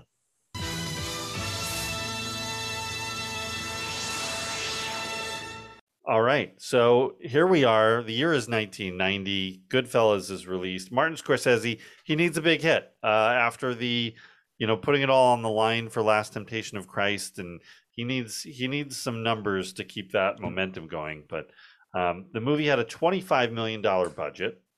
It opened up September 19th, 1990, at number one. Hey. Number one against Gene Hackman, The Hack, and Narrow Margin, and a movie called Funny About Love, which I am not familiar with. Um, it knocked uh, Postcards from the Edge out of the number one spot, uh, but only had a $6.3 million opening weekend. So, not a huge, uh, huge opening, but I guess that was respectable numbers at, at the, in the day. Sure. Uh, ultimately, it only ended up with 46.7 domestic and 47, just over 47 million worldwide. So, not quite doubling their money, not quite the financial hit uh, that they wanted, but enough to that he could get by with it. You know, a lot of those films, Raging Bull and After Hours, uh, you know, those The King of Comedy, were not. He was not a box office sensation at, at that point. Uh, it wasn't until I mean, years later, probably Casino was uh, maybe Cape Fear, which he'd follow up with, was a box office hit, and then Casino, and um, certainly the the Departed. But uh, yeah, it, it ends up uh, Goodfellas ends up number twenty five of nineteen ninety, right in between. Get this, Hard to Kill and Look Who's Talking Too. Ooh.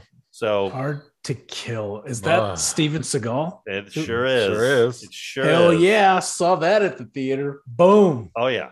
All right, that's So- uh, Ray Liotta, Henry Hill, and the boys uh, they they took down John Travolta, but could not catch up to Steven Seagal in 1990. Nobody could catch up to that ponytail in 1990.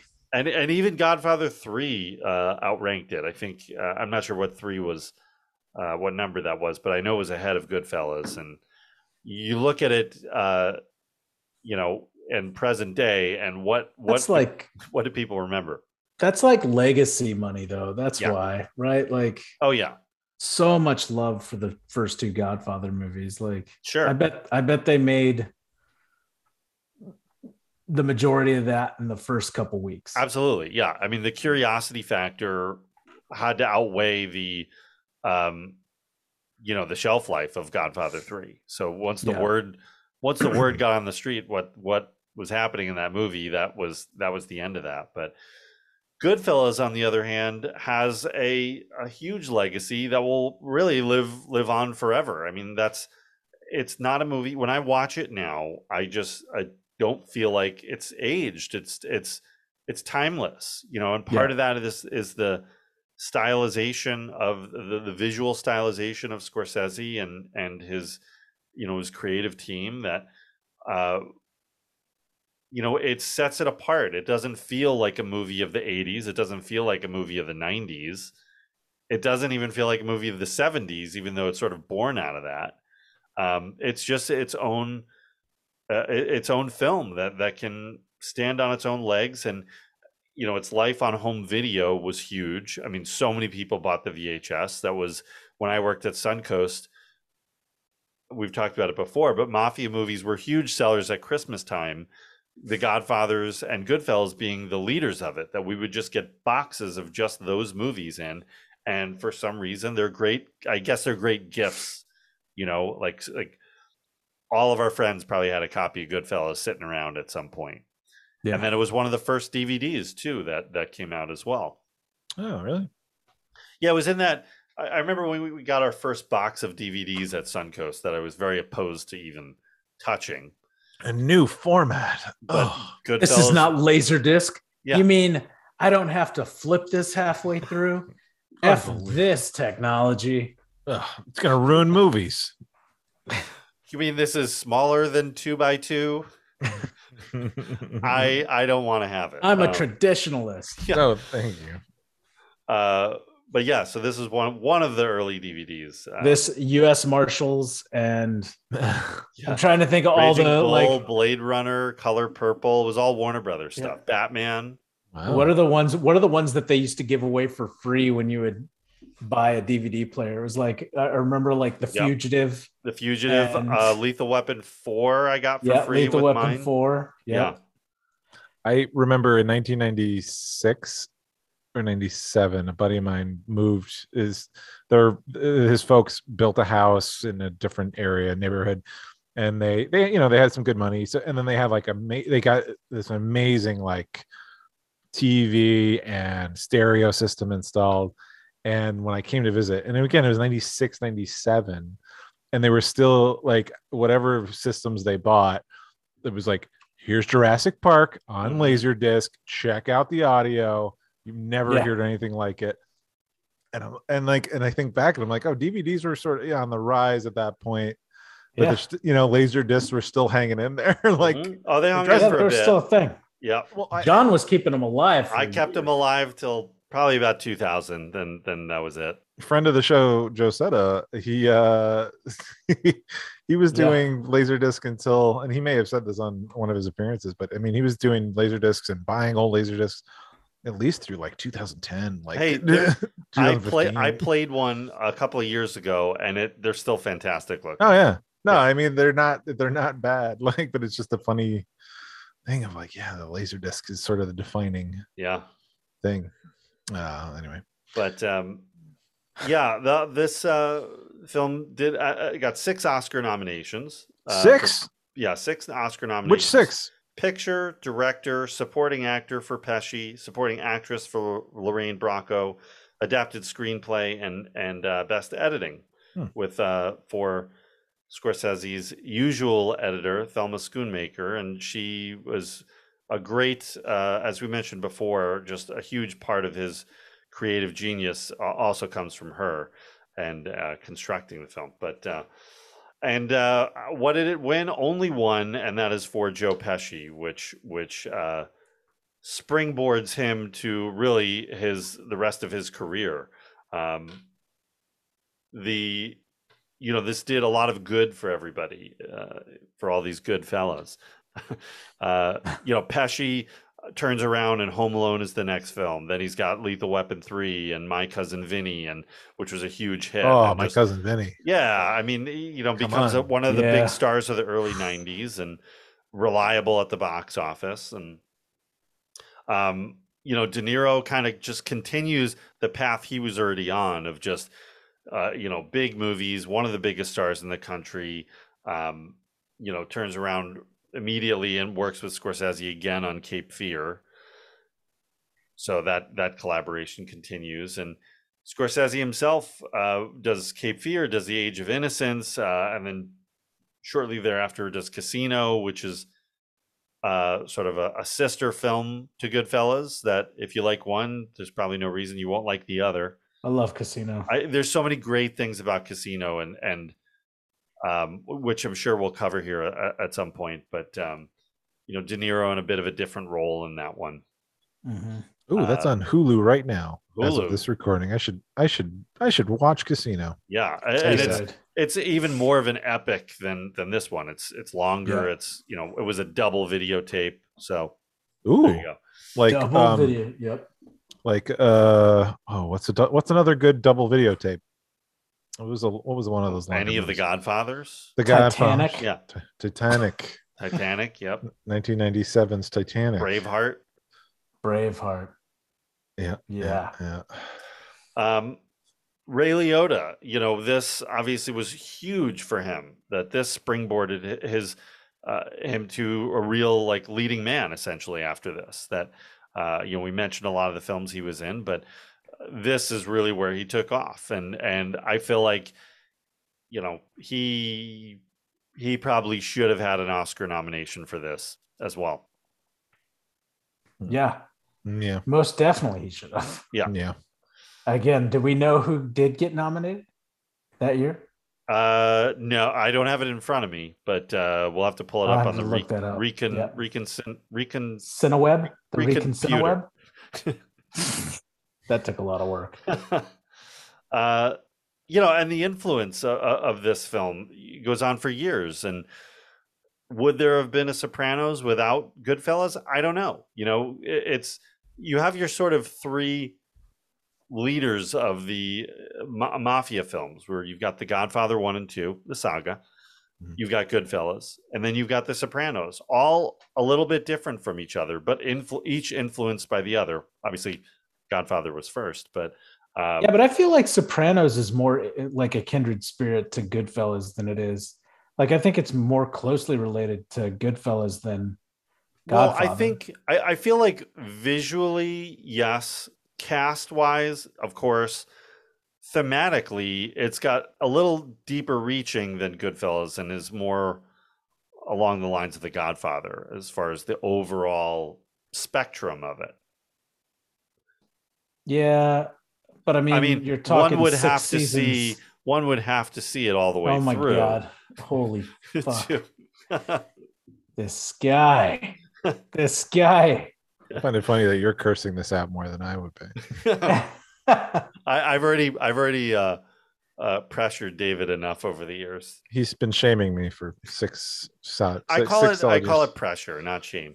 It's Um, soprano shaming. Yeah, it's fair. John knows there's no good reason at this point that I haven't seen these. we just have to, it's better watched together, and uh, that we haven't been able to wrangle that. So I have this uncanny like habit of not finishing TV series. Like it'll be like my favorite show and it'll come down to the last season and I'll watch like all of it but the last two episodes.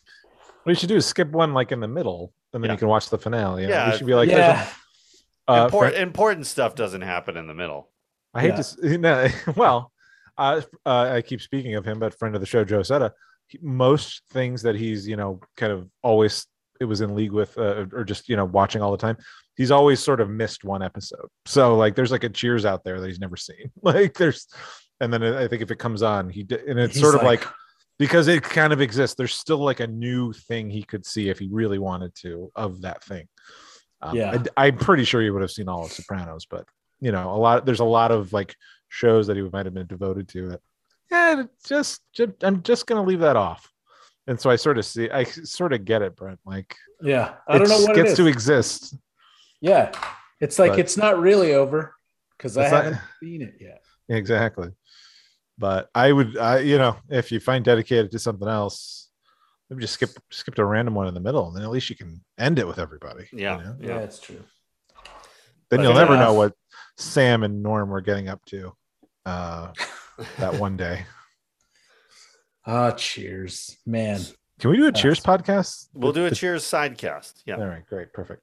Um, so back to Goodfellas though. So where do you guys feel like this ranks in Scorsese's works that that you've seen that you've seen? And we haven't all seen every one of his. Films, I haven't seen a lot of it. I've seen some. Yeah, Uh, this got to be up there, right? Like this got to Yeah. be like kind of tops, tops fives, tops threes, tops, tops five. I don't know. feel you know I there's so many there's, There's so, so many, many. great ones. I would say absolutely top three. I would say for me, arguably, this would be number one, just for There because of the mixture of it. Like there's some of the other ones that we've talked about, King of Comedy and After Hours, are so more artistically based than pure entertainment value. Whereas this kind of kind of nails all of it. And even a Raging Bull, like I think Jake LaMotta is a very difficult character to watch over and over and over. As beautiful as the film is, uh, he's an aggravating character. Um, so Goodfellas is probably number one for me. Nice. Man, I. It's definitely top five, one hundred percent. Uh, What else would be in that top five? King of Comedy. I mean, that one's like late discovery, Yeah, but I've really, really enjoyed that good. movie. Um, I love The Color of Money. Uh, oh yeah, uh casino is there um i would i really like shutter island too i know it's not a lot of people's favorite Wolf of- interesting. wolf of wall street is another one that i really really like um but your classics, Taxi Driver and uh, and and Raging Bull. i think they're both fantastic but like i don't go back wanting to rewatch those like Right. taxi driver like i think i've seen twice in my life and it's enough like i think it's fantastic i get it Mhm. but i don't need to go see it again raging bull i do like and i should probably watch more Yeah. but i don't i don't when i'm when i'm in the mood for a scorsese movie it's not the thing that i go and grab Yeah. You, you immediately th- you throw in The Departed, you have a good time. I mean, I love The Departed for I, sure. I get the sense that people don't like The Departed for some reason, and I'm like, this is a great movie. Yeah. I loved I, it. I think it's I think it's really good. it's really solid, right? Yeah. I, Yeah. I don't think it's in my It's like- top five, but I, I think it's really good. It's Yeah. it's yeah, I, I think it's it is really good. Obviously, he got the Oscar not only for that, but as sort of a Career. make good for yeah uh, over his career. But um, yeah, I, I that's a top ten for me. You know, with Alec Baldwin's Boston accent, it's a little tough to deal with. Yeah. He's got some that- great dialogue in it, though. But the- yeah, Yeah. They, yeah, Yeah. yeah, He's got. I mean, Patriot, um, sorry. Oh no, I, you're good. I was just gonna say of the list that I threw out there, that was in no particular order. It was just you know, like those just- are kind of my favorites. And as we sit here and as we've been looking through them, I'm like, man, I really need to go back and watch Gangs in New York again because it's lately a lot of people have been telling me how much they really like that one. And when Mhm. I first saw it, I can't say that I was like blown away by it. Like it got, I think, a little long winded for me. But yeah, I, I wanted to like it more than I did, but Mm. um, yeah. Well, either way, you know, Goodfellas is up there. It's it's a For film sure. that should be studied. It should be taught in film schools. it is. It better better be. Better It be. is. Uh, It's a master class in filmmaking. It is, yeah, it is, and and you know the really the the role of of Ray Liotta's career, and just to circle back to to what what brought us here is, um, you know, if you want to see peak Liotta, this is the film. There's lots of other Liotta to watch. There's lots of other great roles. Uh, we talked about them back in the beginning of the episode, but uh, you know, this is probably the the peak um, the closest he'd get to you know the Oscar world, which I think mattered a little bit more back then than it does now. Um, you know, he he was kind of firing on all cylinders. So uh, this is this is really one one to see, and and we're gonna we're gonna miss Ray Liotta and and what he what he brought to the table on all the films he was a part of, and uh, we are we are saddened uh, that he is no longer with us, but we will always have these uh, this film and, and his others to look back on. So, and we're not done. There's plenty more Ray Liotta films that we're going to talk about, but uh, we wanted to, uh, for our season five premiere, we wanted to talk about uh, the biggest and arguably the best. So, um, thank you, Ray Liotta. Thank you, Martin Scorsese, for this wonderful gift you've given all of us in Good Goodfellas. Absolutely. But uh, and uh, and that I think that's going to wrap it up. Any any other final thoughts on Goodfellas? Go check it out. If you haven't seen it, Uh, check it out. what? Oh, oh g- g- big shout uh, to Kevin Corrigan as uh, Mike as brother Michael. I d- you know I forgot. I didn't know. I like Kevin Corrigan as an actor and all that. Yeah. And I'm watching that. I'm like, is that Kevin Corrigan? Like, I I figure. I think he in my head he's perpetually 30 years old, 30 to 50 years old, but of course not. And like you know, but it, I was just, but it, yeah, that was him. And then of course you've got your uh your Debbie Mazar and your Illeana Douglas. Uh, nice to see them. Didn't realize they were. I forgot they were in the movie. Yeah, but yeah. uh, been enjoying Illeana them for Douglas, decades. who was, uh, you know, kind of the queen of the indies. Her and Michael Imperioli were just all over the indies of the uh, uh, of the '90s, really. Yeah, yeah. So uh, really cool. And I mean, there's just as you know, we couldn't go through the whole cast, but it just what a loaded film, and just uh, I was really, I'm really glad that like the that just the size of it. You know, it had this, just just this, it's this container of this world, and he peppered it in so colorfully and had all the right people in it, and Mhm. you know, so just you know, among those as well, just because we hadn't mentioned them, uh, I want to give them a shout. Yeah, nice. Good, good call. Good call. But uh, yeah, that's that's gonna wrap it up. And uh, thank you guys for thank you guys for uh, joining us. And we've got a, a, a great uh, season five coming up. We got a lot of fun films we're going to be looking at.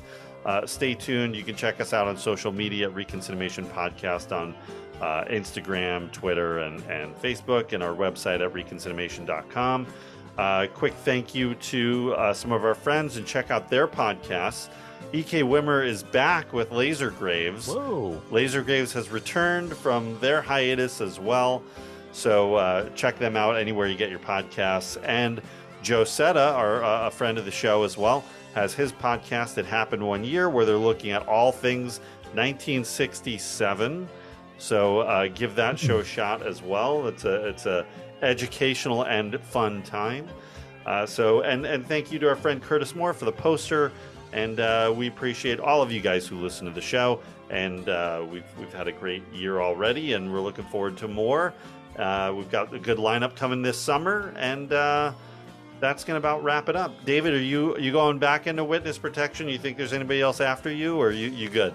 I think I'm okay right now, but you know, I'm ready to, to just jump right back in. Uh, once you know, uh, but I think again, like I said, all my enemies are dead, so Okay, it, sh- all it should be fine. Okay, hopefully there's fine. no, hopefully there's no vengeful relatives of those people, but we'll see. Then just just keep the podcasting going. I'm- no I'm no harm in that. I, I could still do a podcast from my ro- remote location in Exactly. Montana. All right. Well, thank you guys, and we will see you next time on Reconcinimation. Take care. Bye now.